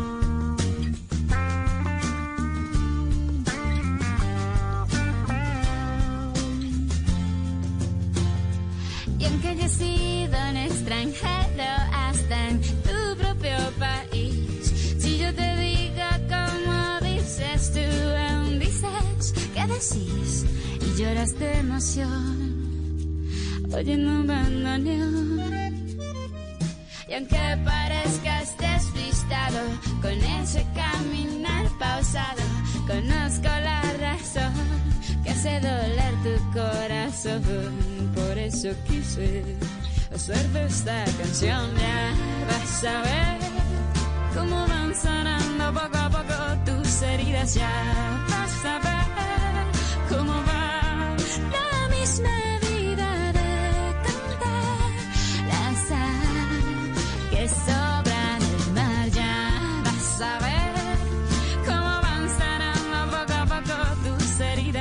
316-692-5274 es la línea de Bla Bla Blue. En esta tercera hora recibimos la llamada de todos ustedes. No importa el lugar donde se encuentren del mundo, porque pueden llamar incluso por WhatsApp y recibimos la llamada 316-692-5274. Pueden dejar mensajes de voz también. Dicen, no, pues que no quiero. No, les voy a mandar un mensaje aquí. Grábenlo, grábenlo, estén desparchados. 316 692-5274, la línea de bla bla bla. Recuerden que en este talk show hablamos todos y hablamos de todo. También pueden dejar mensajes de texto. Mensajes de texto como el que nos deja nuestro querido oyente, un oyente fiel de bla bla bla que ya nos deja su mensaje en el 316-692-5274, Simon. Sí, dice, oiga, buena noche, Mauro Simón y todo el equipo de producción. Un feliz año, a pesar de que disfruté la edición premium, eh, pues ya se les extrañaba. Excelentes invitados, tomando nota y revisando qué se debe mejorar eh, respecto al tema de la comunicación. Un gran abrazo, se les quiere Juan Carlos Hernández desde Bogotá, como todas las noches. Un saludo grande a Juan Carlos Hernández, que siempre está por ahí, muy, pero muy conectado a Bla Bla Blue, el primo. Sí, señor, el primo. 316-692-5274. Sí, es que en la, en la hora pasada estuvimos hablando de los cinco hábitos para comunicarnos efectivamente en la vida y en el trabajo. Y ahí estaba Juan Carlos, súper pendiente. Buenos hábitos. Eh, el primero era, para dudas, pregunta. Una veces no pregunta y las vainas resulta que eran obvias. Toca preguntarlo todo. Toca preguntar. ¿Qué hacemos? Y además uno por tirárselas de inteligente no pregunta y termina embarrándolo. Entonces, eso hace que la comunicación no, no sea efectiva. El segundo era escuchar con atención. Entonces era como que con los cinco sentidos puestos. El tercero era no juzgar, mejor proponer. Eso sí, para toda esa gente de Twitter, todos reyes, los expertólogos de Twitter que cada vez que sale vacuna del COVID, opinan sobre vacuna del COVID. Eh, se pierde el avión de Indonesia. Son expertos en aeronáutica. Claro, ellos han ido a Indonesia tantas veces que son expertos en eso y critican y critican. Entonces, como que no juzgar, sino proponer. El cuarto era no generalizar todo lo que uno ve, que es bien, bien importante, no, no decir, no, es que los hinchas de tal equipo son así, o los seguidores de tal partido político son típicos porque hacen eso, sino simplemente pues hay cosas que son distintas y no dar que todo está por sentado. Y el quinto es esperar, no interrumpir. Y hablábamos eso, de que uno tiene precisamente dos orejas para escuchar más y hablar menos. 316, hablando de escucharlo, 316-692-5274. La línea bla bla bla está abierta para que nuestros oyentes hagan parte de este programa de conversaciones para gente despierta. Bueno, Simón, hablando de oír, le quiero oír la historia de que multaron un muñeco. ¿Cómo que? ¿Quién, ¿A quién se le ocurre multar un muñeco? ¿De dónde salió esa historia, hombre? Pues, ¿Cuál es? Mire, eh, por estos días, acuérdese que en Madrid nevó luego de muchísimos años esa famosa tormenta Filomena que ha dejado recuerdos, fotos y cosas muy curiosas como esta que le voy a contar. Pues sí, multaron a un muñeco de nieve que estaba en una moto sin casco. Y usted diría, pero, pero un muñeco de nieve, pero ¿cómo es esto que un muñeco de nieve? Si un muñeco de nieve, pues es irreal. Pues imagínese que a alguien se le dio, no sé, la idea de, había una moto ahí parqueada en la calle y dijeron, bueno, pues vamos a hacer un muñequito de nieve, pero esta vez montado sobre la moto. El muñeco les quedó muy bien hecho y todo, le pusieron unos bracitos de palo, naricita de palo, le pusieron ojitos y toda la cosa, se ve hasta bonito. Y resulta que la Policía Municipal de Madrid dijo, oiga, pues voy a aprovechar esto de que el muñeco está ahí eh, parqueado y que dejaron la moto como si nada, que no le pertenece a nadie y que está sin casco y sin unas cadenas obligatorias, pues que con las que tienen que dejar las motos. Entonces eh, hicieron una publicación en sus redes sociales que se hizo viral en la que decían, a pesar de las advertencias, algunos no aprenden. este conductor de motocicleta, sí, este muñeco de nieve, como ustedes lo ven, ha sido sancionado por circular sin casco y sin las cadenas eh, obligatorias. Mejor dicho, me dejan ustedes helado. Manifestaron pues los agentes de la Policía Municipal de Madrid que utilizaron este hecho, que fue como medio jocoso, de haberle puesto como una sanción al muñeco de nieve para concientizar de una forma como muy amable a través de Twitter a toda la gente que sale en moto, que no se pone el casco y que pues no responde como a las medidas obligatorias eh, que deben tener. Así que de pronto si usted aquí en Colombia o en España, donde nos esté escuchando, es importante ponerse el casquito. Esta vez le pasó al muñeco de nieve, pero que no sea usted el muñeco que deje en frío por no ponerse el casco.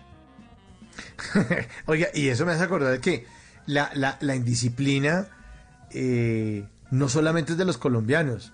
Fíjese que si le están mamando gallo en España el tema del casco, no es, no es, no es un tema de los latinos ni de los colombianos, sino no, en Europa también pasan esas cosas.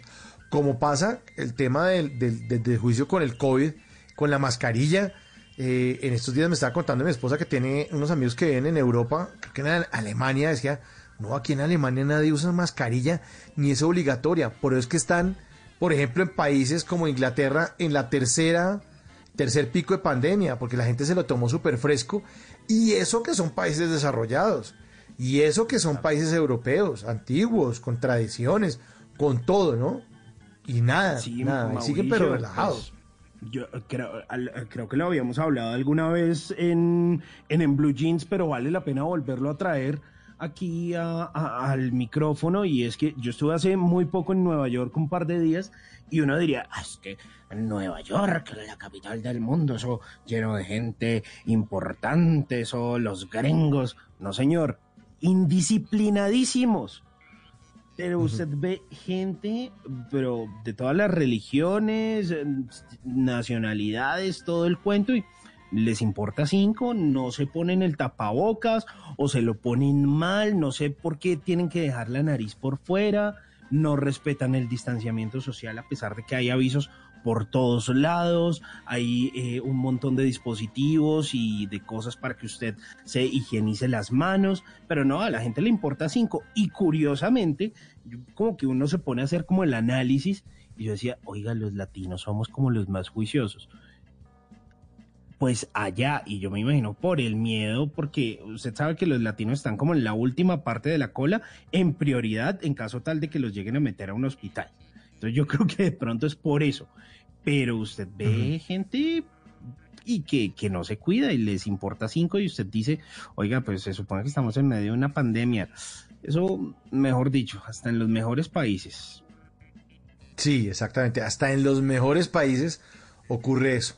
Bueno, y hablando de, de Nueva York, le tengo una canción que identifica muchísimo a la capital del mundo. Suena a las 12.32, New York. Yeah. Yeah, I'm out at Brooklyn. Now I'm down in Tribeca, right next to the Narrow. But I'll be hood forever. I'm the new Sinatra. And since I made it here, I can make it anywhere. Yeah, they love me everywhere. I used to cop in Harlem. All of my Dominicanos right there up on Broadway. Pulled me back to that McDonald's. Took it to my stash spot, 560 State Street. Catch me in the kitchen like a Simmons whipping pastry. Cruising down A Street. Off-white Lexus. Driving so slow, but BK is from Texas. Me, I'm out that Bed-Stuy. Home of that boy Biggie. Now I live on Billboard. And I brought my boys with me. Say what up to Tata. Still sipping my top. Sitting courtside. Knicks and Nets give me high five. Nigga, I be spiked out. I could trip a referee. Tell by my attitude that I most definitely from.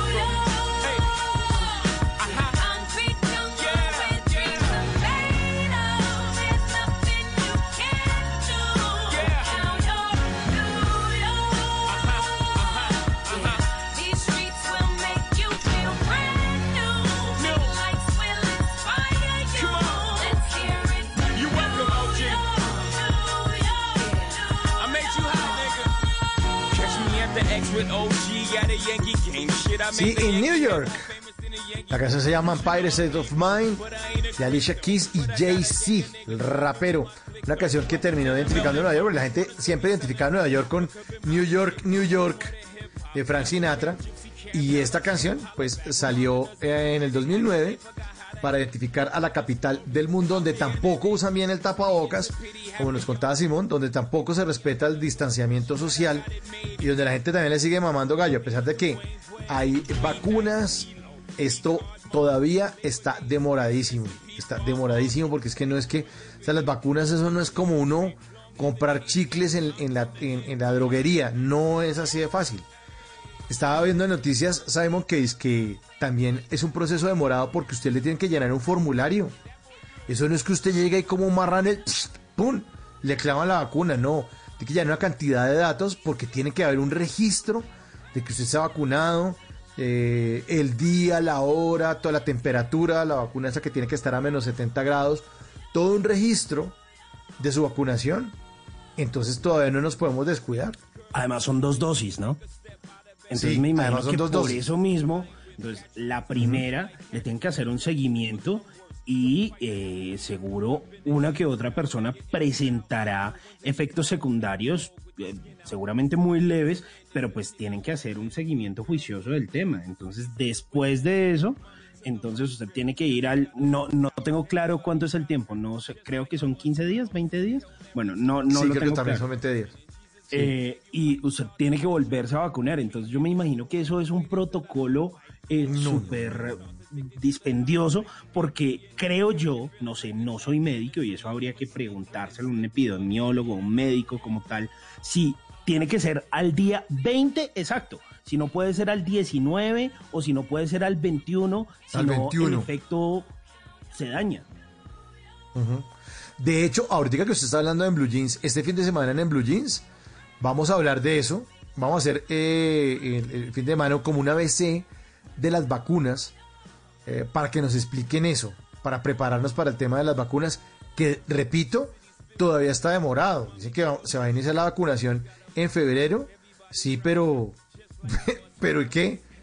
Y es que, y las listas y el centro médico y haga la fila aquí y se tendría que tener no, hermano, eso está demorado. Le- le hago fila primero en demorado. crepes. Sí, está demorado, está demorado. Y eh, también tengo entendido mm, que usted no se puede poner vacunas de, distinta, de distinto laboratorio. Que si usted arranca con la de Pfizer, la primera dosis, la segunda tiene que ser de Pfizer. Claro. No puede, no puede, no puede pincharse. Usted queda por allá todo Entonces, chocoloco. Eh, sí, creo que quede chocoloco, pero no sé, y además como la pandemia es nueva, ¿cuáles son las reacciones? Es lo que usted decía, usted le pone la vacuna, llena los datos, pero tiene que haber un seguimiento, porque qué tal que usted tenga una enfermedad que se llame mm, jodedera eh, crónica y resulta que eh, la vacuna, una de las cont- contraindicaciones como la pandemia es nueva y como el COVID-19 es, es- es- es un virus que es nuevo, no sabemos cómo se comporta si usted tiene jodedera crónica. Porque en los medicamentos, usted, por ejemplo, eh, hay medicamentos que dicen, si usted está embarazada, no puede tomar esto. ¿Sí? Si usted es hipertenso, no puede tomar esto. Pues porque llevan muchos años los medicamentos funcionando en el mercado y ya los han probado y ya no falta el hipertenso que no puede tomar tal medicamento. Pero como esto es nuevo, todavía no sabemos. Claro, además yo creo, Mauricio, que esto debe ser distinto porque eh, hay unos grados, obviamente, de los, las comorbo- comorbilidades, eh, que seguramente no será eh, la reacción igual para todo el mundo. Entonces, o por ejemplo, si uno ha sido fumador, entonces la reacción puede ser distinta cuando Sí, se la apliquen. sí, sí. Entonces ahí es el, el tema va a ser como medio complicado y claro, tiene Claro. absolutamente toda la razón eh, usted de que no se puede poner, digamos, la Sputnik eh, por acá o la de Pfizer por acá porque están también a distintos, eh, a distintas temperaturas. Entonces, eso, eso es un desorden complicado y bueno, la fila va a estar como, como jodida. Y mire que, por ejemplo, en países como Estados Unidos, en, en estados como Florida o en estados como el de Nueva York, donde avanza eh, seguramente a buen ritmo el tema de la vacunación, a la gente del común todavía no le toca. O sea, están No. vacunando médicos, están vacunando bomberos, están vacunando policías, o sea, gente de primera línea. O sea, a, a- a la gente que dice, oiga, es que tengo 60 años y... No, espere, espere, calmado, calmado, espere. No, es que no, es que yo yo soy muy chévere y entonces yo soy ciudadano y, y es que porque yo tengo plata y, y soy corredor de la bolsa de Wall Street. No, no, calmado, espere. Entonces, si el, y si las cosas están así, imagínense cuándo nos van a vacunar. Y, y- y no es, y no es cuestión de preocuparse. Simplemente es, seguramente nos De van a vacunar en X o Y tiempo. Habrá que En tener algún momento. Pero por el momento hay que cuidarse. Hay que cuidarse. Sí, van a seguir estos señores dando vueltas. Ay, ay, ay. Bueno, en el 316-692-5274 nos dejan mensajes, mensajes de texto. A ver, aquí Saludos desde Cali. Atentamente, Javier Medina. Javier, un gran abrazo. Hacen parte de nuestros oyentes de este programa de conversaciones para gente despierta. Un gran abrazo para Javier y para todos nuestros oyentes en Cali y en el Valle del Cauca que a esta hora nos sintonizan en Bla Bla Blue. Más mensajes, Simon, más mensajes. Mensajitos, sí señor, que nos dejan en el 316-692-5274. A ver, buenas noches, desde Maicao, La Guajira. Wow, qué chévere ese saludo desde La Guajira. Nos dicen felicitaciones por el excelente programa, ya nos hacían falta, no quiere uno dormir. Bueno, aquí estamos para trasnocharlos. Eh, un abrazo gigante, no nos dejó nombre, pero bueno, un abrazo a toda la gente en Maicao, en La Guajira. También nos dejan otro saludito por acá, dicen, hola Simón y Mauricio, qué alegría nuevamente con ustedes en sintonía desde Japón. Pon. Oiga, mire, en Japón nos cuidamos, distanciamiento social, tapabocas, pero han aumentado los contagios. Pero no como en el occidente, la vacuna ya está comprada para todos, pero están haciendo las pruebas. Tal vez comienzan en febrero. Saludos en sintonía. Cristóbal desde Japón. Un abrazo gigante para Cristóbal. Oiga, pero es que el tema de la disciplina en Japón sí es otro nivel, ¿no? Allá la gente sí es como un poquito más organizada, creería uno, al menos con el tema del distanciamiento, la disciplina y el tapabocas. Bueno, chévere que ya las vacunas Sa- estén compradas. ¿Sabe qué horas son en este evento en Japón? Uy, yo creo que ya desayunaron. Las 2 de la 2 de la tarde, 2 de la tarde, 42 minutos en este momento. Las 2 de la tarde, 42 minutos en Japón. Ah, ¿Qué pensarán de nosotros en Japón? Oye, oiga, claro, eh, nos está hablando desde el futuro Cristóbal. Chévere, chévere que nos llamara ahí al 316-692-52-74. Además de estar haciendo un frío, el berraco. Venga, voy a hacer, a ver, clima. Eh, Tokio. Clima Japón. 12, 12 grados. Clima Tokio, 12 grados. Ah, no, no está tan grave. No, no está tan grave. Voy a poner, ah, no, pues que clima Bogotá. A ver en cómo, a ver si le ganamos Bogotá. No, estamos a 8 en Bogotá. Uy, hijo de madre. Está más caliente este man en Tokio. Yo sé que está más arriba y se supone que en, en- en esa parte del planeta está como más, más frío el clima. Pero bueno, puede ser porque está también de día. Y Mauricio, por acá, más mensajes en el 316-692-5274. Nos dicen, hola, soy Eduardo desde Suba, una localidad de Bogotá. Eh, me alegra escucharlos de nuevo. Espero que este 2021 traigan material femenino al programa. ok, ok, les haremos caso seguramente. Saludos. Eh, también nos dicen por acá, saludos desde San Gil, Santander. Al César Gómez nos deja su saludito desde Santander. Oigan, nos están escuchando desde muchas partes de Colombia. Qué alegría. Sí. Qué alegría. 316-692-5274. Otro saludo por ahí le dejan, don Simon. Sí, señor. Mire, esta vez desde Acacias Meta, en nuestros llanos orientales. Nos dicen, hey, buenos días, saludos desde Acacias, campo petrolero Chichimene. Duan Galeano nos deja su saludito desde Acacias Meta, la gente muy, pero muy conectada en el 316-692-5274. Por acá también a través de Twitter nos dice desde Medellín, Colombia, Yaca Uribe, nos deja ahí como unos emojis, como un radiecito, un micrófono, el pulgar arriba. Bueno, también para ella saluditos, están pendientes siempre de bla bla blue nuestros oyentes.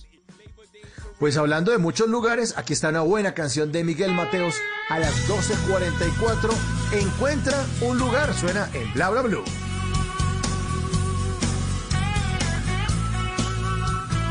Bla Bla Blue. Conversaciones para gente despierta. Encuentra un lugar, algo alejado. Estoy del otro lado esperando llegar. Busca ese color que vaya con tus ojos. Vístete despacio, me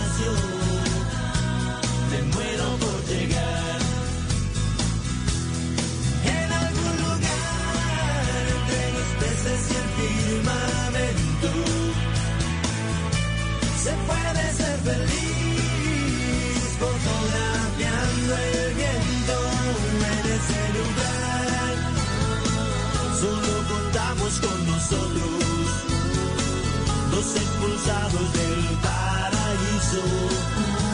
me muero por llegar, encuentra ese lugar.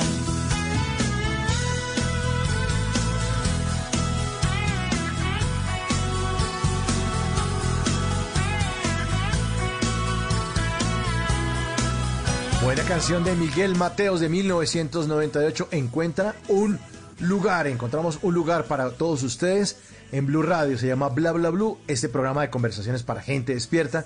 Siempre lo estamos acompañando de 10 de la noche hasta la 1 de la mañana, de lunes a jueves. Estamos aquí juiciosos. En la primera hora ya saben que tenemos invitados de lujo. En la segunda hora desarrollamos temas que a todos nos interesan. Y en esta tercera hora ustedes se toman el programa. Ahí están felices nuestros oyentes con mensajes de texto. Muy bien. Muchos saludos, muchos saludos desde muchos lugares del mundo, Simon. Muchos lugares del mundo. Mire, desde Bogotá, Colombia, hasta Nueva York, nos dejan por acá un saludito. Dicen, hey chicos, vivo en Nueva York. Escuché hoy que hay algo que sacaron, que es el turismo de vacunación. Están viniendo de otros países a vacunarse aquí en Estados Unidos. Sí, oiga, yo también escuché eso. También escuché eso. Dice que mucho turista en Estados Unidos, pero se tiene que quedar varios días. Porque como usted nos advirtió, Simon, que las distancias entre la primera dosis y la segunda son 20 días. Entonces, vaya, sosténgase en Estados Unidos 20 días. Le toca ir directamente donde el familiar ilegal que todos tenemos en Estados Unidos y tirar colchoneta 20 días para irse por la segunda dosis, ¿no? Sí, pues bueno, yo, yo debo confesar que yo lo haría, pero creo que eso está, lo, creo que lo están haciendo las personas mayores de 60 y pico de años, porque eh, si no me falla la memoria, leí un artículo en Infobae ese portal argentino, de, de unas señoras de ese país que habían viajado a Miami a buscar la vacuna y ya les habían puesto la primera dosis. Pero bueno, eso, está chévere. Hay que destacar cosas que pueden ser interesantes. Aquí también, Simón, no nos quejemos que aquí en Colombia hay turismo también de salud. Acuérdese la cantidad de clínicas estéticas que ofrecen sus servicios porque como la, la, medicina aquí es mucho más barata, entonces hay muchas mujeres que vienen a Colombia a hacerse la lipo, a ponerse las pochequitas, a ponerse rabo, a meterse cosas y son muy bien atendidas porque aquí hay muy buenos cirujanos en Colombia, muy buenos y a unos precios increíbles. Y encuentran muchos sitios de clínicas y al frente hoteles para que se queden los familiares, para que los días de convalecencia pueda estar allá la persona que se acaba de hacer la cirugía, le hacen implantes y cosas y vainas, y eso es, un, eso es una entrada dura para el país. Buen billete. Claro, y, eso es casi siempre como a final de año, ¿no? Incluso acuérdese que hace un muy buen tiempo eh, a Maradona le hicieron esta cirugía Ah, sí, un bypass. del balón, el bypass gástrico en Cartagena. Y ahí, bueno, En y Cartagena. toda la cosa y la vaina. E incluso, Mauricio, no solo cirugías estéticas, el tema de la odontología es muy costosa Ay, en Estados señor. Unidos y señor. en Europa. Y curiosamente, lo digo porque mi mamá es odontóloga, a ella le llegan muchísimos pacientes que vienen de vacaciones en diciembre, en enero, y dicen, ay doctora, venga, yo aprovecho y venga y hagamos esto y hagamos esto. Y claro, pues toca trabajar como un poquito más rápido a toda marcha, no como un procedimiento normal que se demora de pronto un mes, sino que toca sacar todo en una semana porque es el tiempo que tienen, pero prefieren hacerse el procedimiento acá porque eh, con lo que pagan acá, pues allá apenas le alcanza para una o dos consultas. Entonces, eh, Oiga, eh, eso también y está si chévere. Y usted no se ha dado cuenta que los colombianos tenemos una dentadura bacanísima y los europeos los dientes los tienen como un piano porque son carísimos los tratamientos en Europa. Y usted ve al príncipe de no sé qué vainas y el, el- el maxilar inferior, los dientes en un desorden. Aquí nada, aquí el pelado tiene ocho años y lo meten en ortodoncia, que obviamente no es que sea lo más barato, pero si, lo usted, si usted lo compara, compara los servicios médicos, lo- odontológicos, de Colombia, los valores con otro país, chao, aquí te- somos los de la sonrisa linda en Colombia. O, o Sí, nomás sonrisa un caballo. corte, un corte, un corte de cabello. Ah, bueno, ¿cuánto vale un corte en, en Nueva York? ¿Cuánto vale la motilada? De- dependiendo, si usted está en Queens, le puede salir en 10, 15 dólares. Que eso Pero traducido, ya lo hacemos. Hagamos, hagamos aquí. Eh, dólares, ¿Cómo sería? dólares a pesos co- colombianos. Póngale 15 Perfecto. dólares.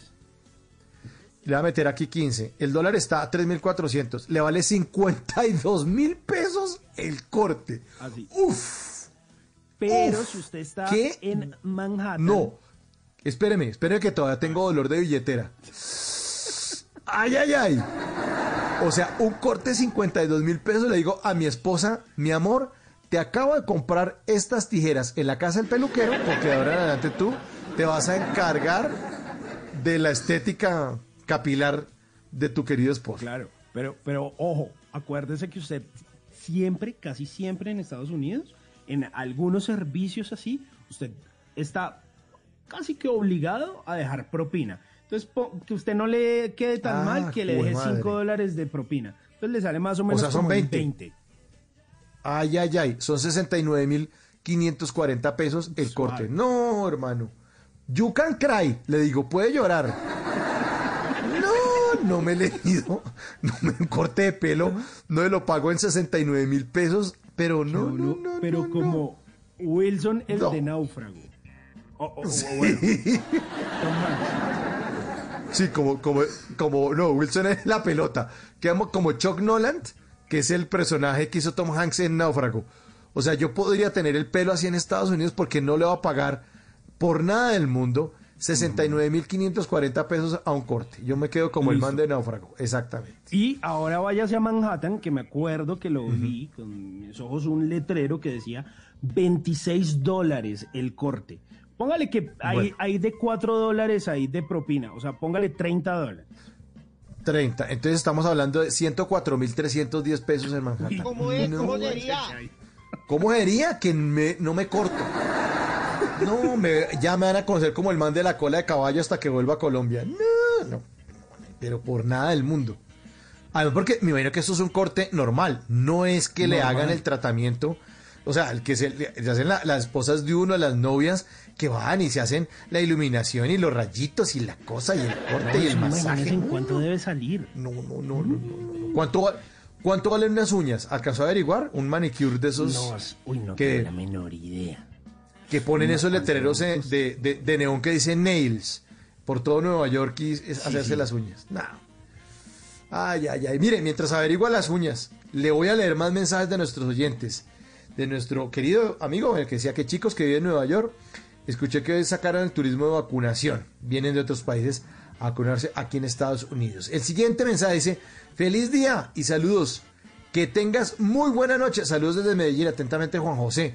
Muchas gracias Juan José. Un gran abrazo para usted que nos escucha en los 97.9 que es la frecuencia de Blue Radio en Medellín. Un gran abrazo para todos los paisas que están ahí en el Valle de Aburrá, en Sabaneta, en Bello, en Envigado, en Itagüí, escuchándonos ahí. Bueno, y esta señal se oye hasta La Ceja, hasta el Oriente. Usted sube en el Retiro, se ve perfectamente Blue Radio, incluso hasta Marinilla, hasta la carretera hacia Bogotá, ahí puede escuchar Blue Radio. Simon, más mensajitos. Ah, bueno, no, ya tiene usted la conversión de las de las de las uñitas. Mire, ¿El precio? Aquí, aquí se lo tengo, mire. Manicure sencillo, Nails. 22 Sí. dólares. Bueno, el manicure le salen 76 mil pesos, pero sin lo- propina. Sin propina. Ojo, ¿lo quiere estilo francés? 27 Sí. dólares. Bueno, 27 sin propina, 93 mil pesos, 93 mil 879. Pero entonces Listo. usted sabe que eh, generalmente eh, cuando una mujer va, dice manicure y pedicure. ¿Listo?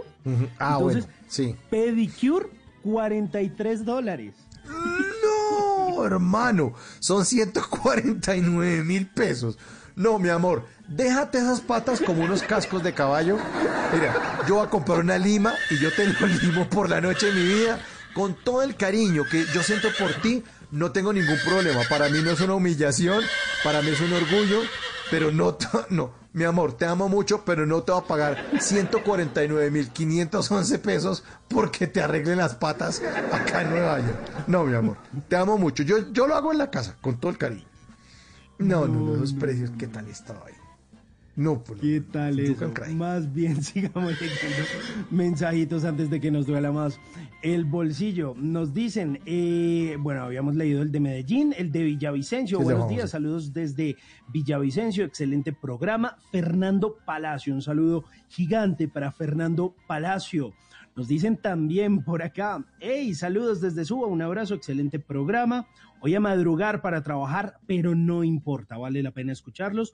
Nos deja este mensaje Juan Bonilla, un abrazo gigante para Juan que nos escucha desde la localidad de Suba en Bogotá.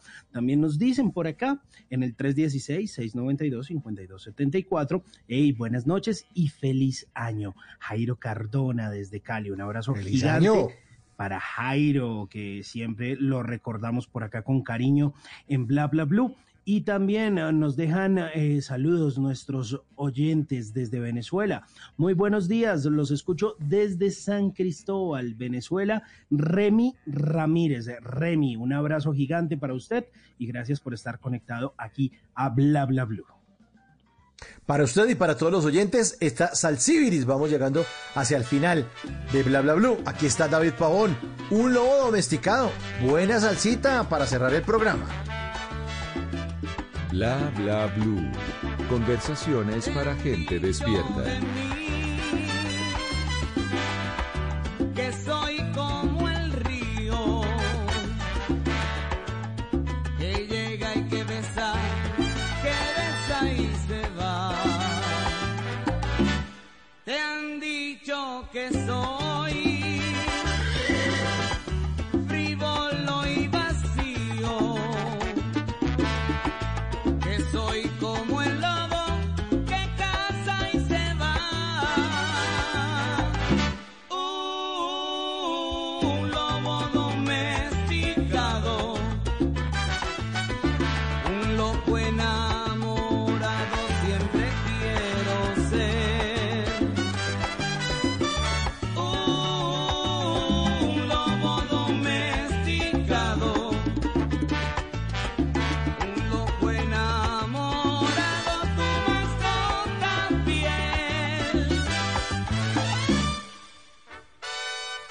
Bueno, yo no sé qué le pasa a nuestro control master, don Ricardo el brother, ¿ah? Ricardo Acevedo, que qué parte de, de la canción o de la letra de la canción no ha entendido. La canción se llama Un lobo domesticado y el man mete un relincho. Entonces, yo quisiera que por favor me expliquen. A ver. Sí. ah, Porque estoy solito. Ay, no, no, no, no meta más ánima. Venga, no, ya, ya no más, Ricardo. Ya, ya, ya. ya, no. E- ese Se es un enloqueció. burro, caballo, bueno, en fin. Sí, burro más bien. Ricardo metiendo esos sonidos, que un relincho. Es que cantan un lobo domesticado y el man mete un relincho. O sea, yo no, no. Está ahí alborotado con, con los dedos. Sí, señor, nuestro control master, don Ricardo, don Ricardo Acevedo, el brother, está al lado de nuestro productor Diego Garibello, Lo que hace posible que este programa, sí, lo que le diga, lo que le diga es que este programa sale al aire gracias a ellos dos que se encuentran en este momento en el máster, en el control máster de Blue Radio, porque nosotros estamos haciendo, seguimos en cuarentenados y seguimos eh, generando este programa desde nuestras respectivas casas. Don Simón, feliz noche, que la acaba de pasar ahí bien rico en su casa, hombre, un abrazo. Mauricio, un abrazo gigante para usted. Qué chévere volvernos a escuchar. Aquí estamos siempre, siempre, siempre acompañándolos en los micrófonos de Blue Radio. Saludo también para nuestros amables y queridos oyentes y por supuesto, como siempre, para nuestro equipo de trabajo. Y un abrazo muy grande para nuestra invitada de la primera hora, Ana Cristina Botero, gran actriz de cine, de televisión, pero sobre todo de teatro. Ana Cristina con su humor nos estuvo acompañando en la primera hora. A Eduardo Barrera, consultor de comunicaciones y marketing en la segunda hora, que estuvo con esos cinco hábitos para comunicarnos efectivamente en la vida y en el trabajo. Y a todos los oyentes que hacen parte de Bla Bla Blue en este programa de conversaciones para gente despierta. Mi nombre es Mauricio Quintero. En este momento ya le vamos a dar paso a Javier Segura, que viene con voces y sonidos. Y los esperamos mañana después de las 10 de la noche aquí en Bla Bla Blue. Una en punto y nos encontramos a las 10. Chao y feliz resto de noche. Chao. A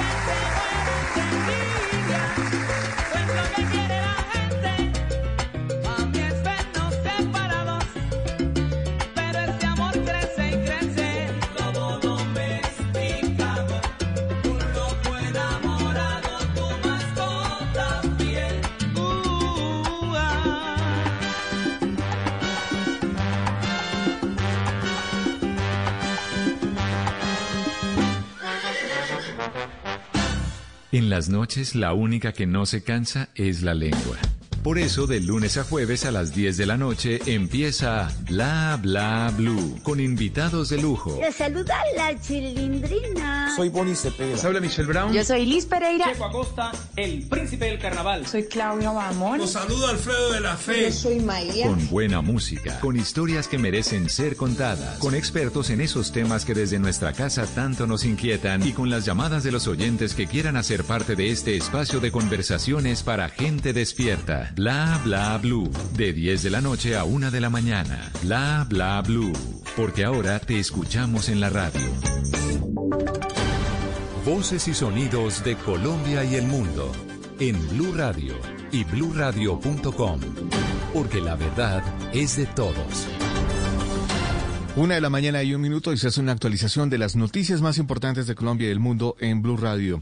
La Unión Europea le jaló literalmente las orejas a Colombia y le pidió al gobierno que refuerce la seguridad a líderes sociales en lo que calificaron como un aumento incesante de asesinatos. Los detalles los tiene Uriel Rodríguez.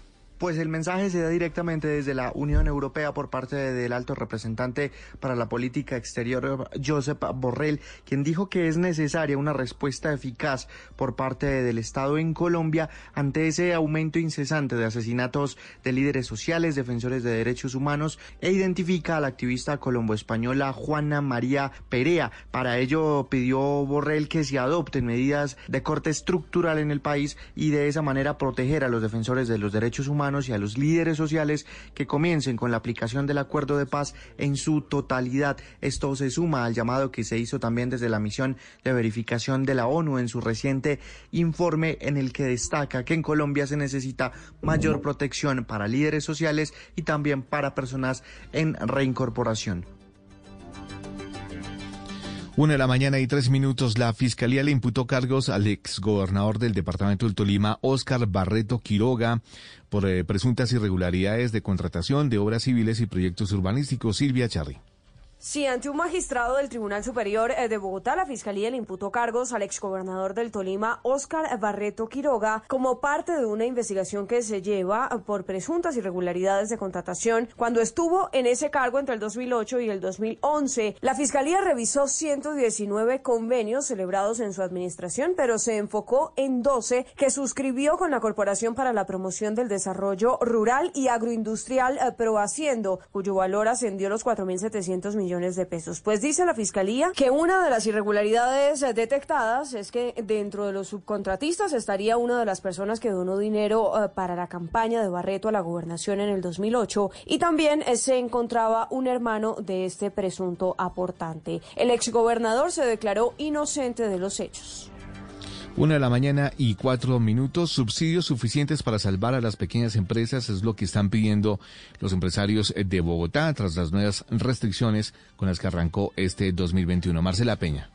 Desde Acopi le están haciendo un llamado de urgencia al gobierno nacional y también al distrital. Las nuevas restricciones a la actividad económica deben acompañarse con un nuevo paquete de ayudas para las micro, las pequeñas y las medianas empresas. Alejandra Sorio, presidente de Acopi Bogotá. Ayudar a subsidiar el funcionamiento, ya no solamente la nómina, sino otros gastos asociados al funcionamiento de las empresas que ya hoy están viendo en peligro su subsistencia al futuro. Y es que aunque los empresarios están cumpliendo con las nuevas cuarentenas en la ciudad y con el toque de queda nocturno, los impactos económicos son enormes. Las microempresas son responsables del 80% del empleo en el país. Una de la mañana y cuatro minutos. Hay alerta para nueve municipios del departamento del Meta por posibles deslizamientos de tierra como consecuencia de las lluvias que se han registrado en los últimos días eh, y de acuerdo también a las predicciones que hace el IDEAM. Carlos Andrés Pérez. Se trata de los municipios de Villavicencio, Acacía, Restrepo, Cumarar, El Calvario, El Castillo, El Dorado, Guamal y Lejanías, los que según el Instituto de Hidrología, Meteorología y Estudios Ambientales del país tienen alerta temprana por posibles deslizamientos de tierra como consecuencia de las lluvias, así lo indicó a Blue Radio Fernando Martínez, funcionario operativo de la Defensa Civil. Estos nueve municipios continúan en alerta temprana, alerta naranja ante cualquier tipo de situación, fenómeno amenazante, extremar las medidas y activar los consejos municipales de gestión del riesgo. La alerta es permanente, pues en la vía antigua Villavicencio Bogotá durante el fin de semana se volvieron a registrar deslizamientos de tierra, dejando una tractomula atrapada, afortunadamente sin víctimas. Una de la mañana y cinco minutos habla en investigación contra el acueducto de San Gil en Santander por posible contaminación del agua que causó una intoxicación de más de 150 personas en esa zona turística del departamento de Santander. Boris. Las autoridades de salud de San Gil tomaron muestras del agua que estaba suministrando la empresa de acueducto y alcantarillado local para investigar qué causó la intoxicación masiva de más de 150 personas en el municipio, entre ellos niños y adultos mayores que presentaron síntomas de vómito, congestión estomacal y deshidratación. Julieta Rueda, médica del hospital de San Gil. ¿Hay algún elemento común que está haciendo que toda la comunidad de San Gil esté enferma? Tenemos pacientes de todos los barrios, de la Villa Olímpica, de Pablo VI, luego... ¿Hay algún elemento que produce esta... De los intoxicados, tres personas debieron ser recluidas en el hospital para observación debido a complicaciones, en una situación que se ha venido presentando los últimos tres años, siempre en el mes de enero. Una de la mañana y seis minutos en marzo se conocerá quién será el próximo rector de la Universidad Nacional para el periodo 2021-2024. La inscripción de aspirantes inicia el 18 de enero e irá hasta el primero de febrero. Mariana Castro. La Universidad Nacional dio a conocer el calendario para el proceso de designación de su nuevo rector. El 23 de marzo se sabrá el nombre de la persona que estará enfrente de uno de los cargos más importantes a nivel académico en el país. La inscripción de aspirantes irá del 18 de enero hasta el 1 de febrero y el 17 de febrero se publicarán los candidatos aceptados. Además, la universidad resaltó que todo el proceso se realizará de forma virtual por la situación actual de la pandemia.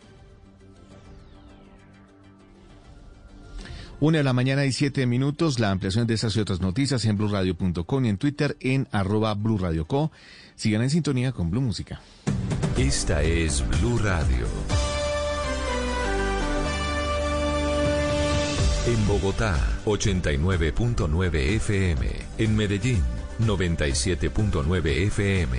En Cali, 91.5 FM. En Barranquilla, 100.1 FM. En Cartagena, 1090 AM. En Bucaramanga, 960 AM. En Pereira y el norte del Valle, 89.2 FM. En Tunja, 103.1 FM. En Villavicencio, 96.3 FM. En Armenia, 89.2 FM. En Norte de Santander, 97.7 FM. En Neiva, 103.1 FM. Y en Córdoba, 96.0 FM. También en bluradio.com. En Facebook, Blue Radio Colombia. A través de Twitter en arroba Blue Co. Y en la señal de TDT.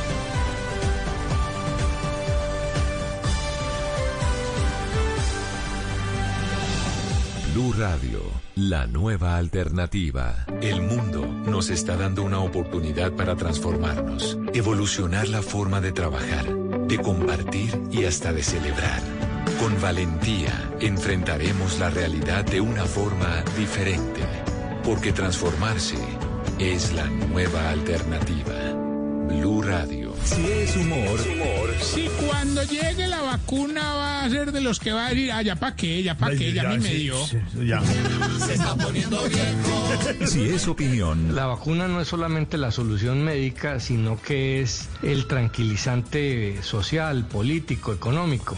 En la medida en que la gente vea que va a haber vacunación pronto, hay una solución pronta, pues se tranquiliza. Pero si además de la, de la crisis de los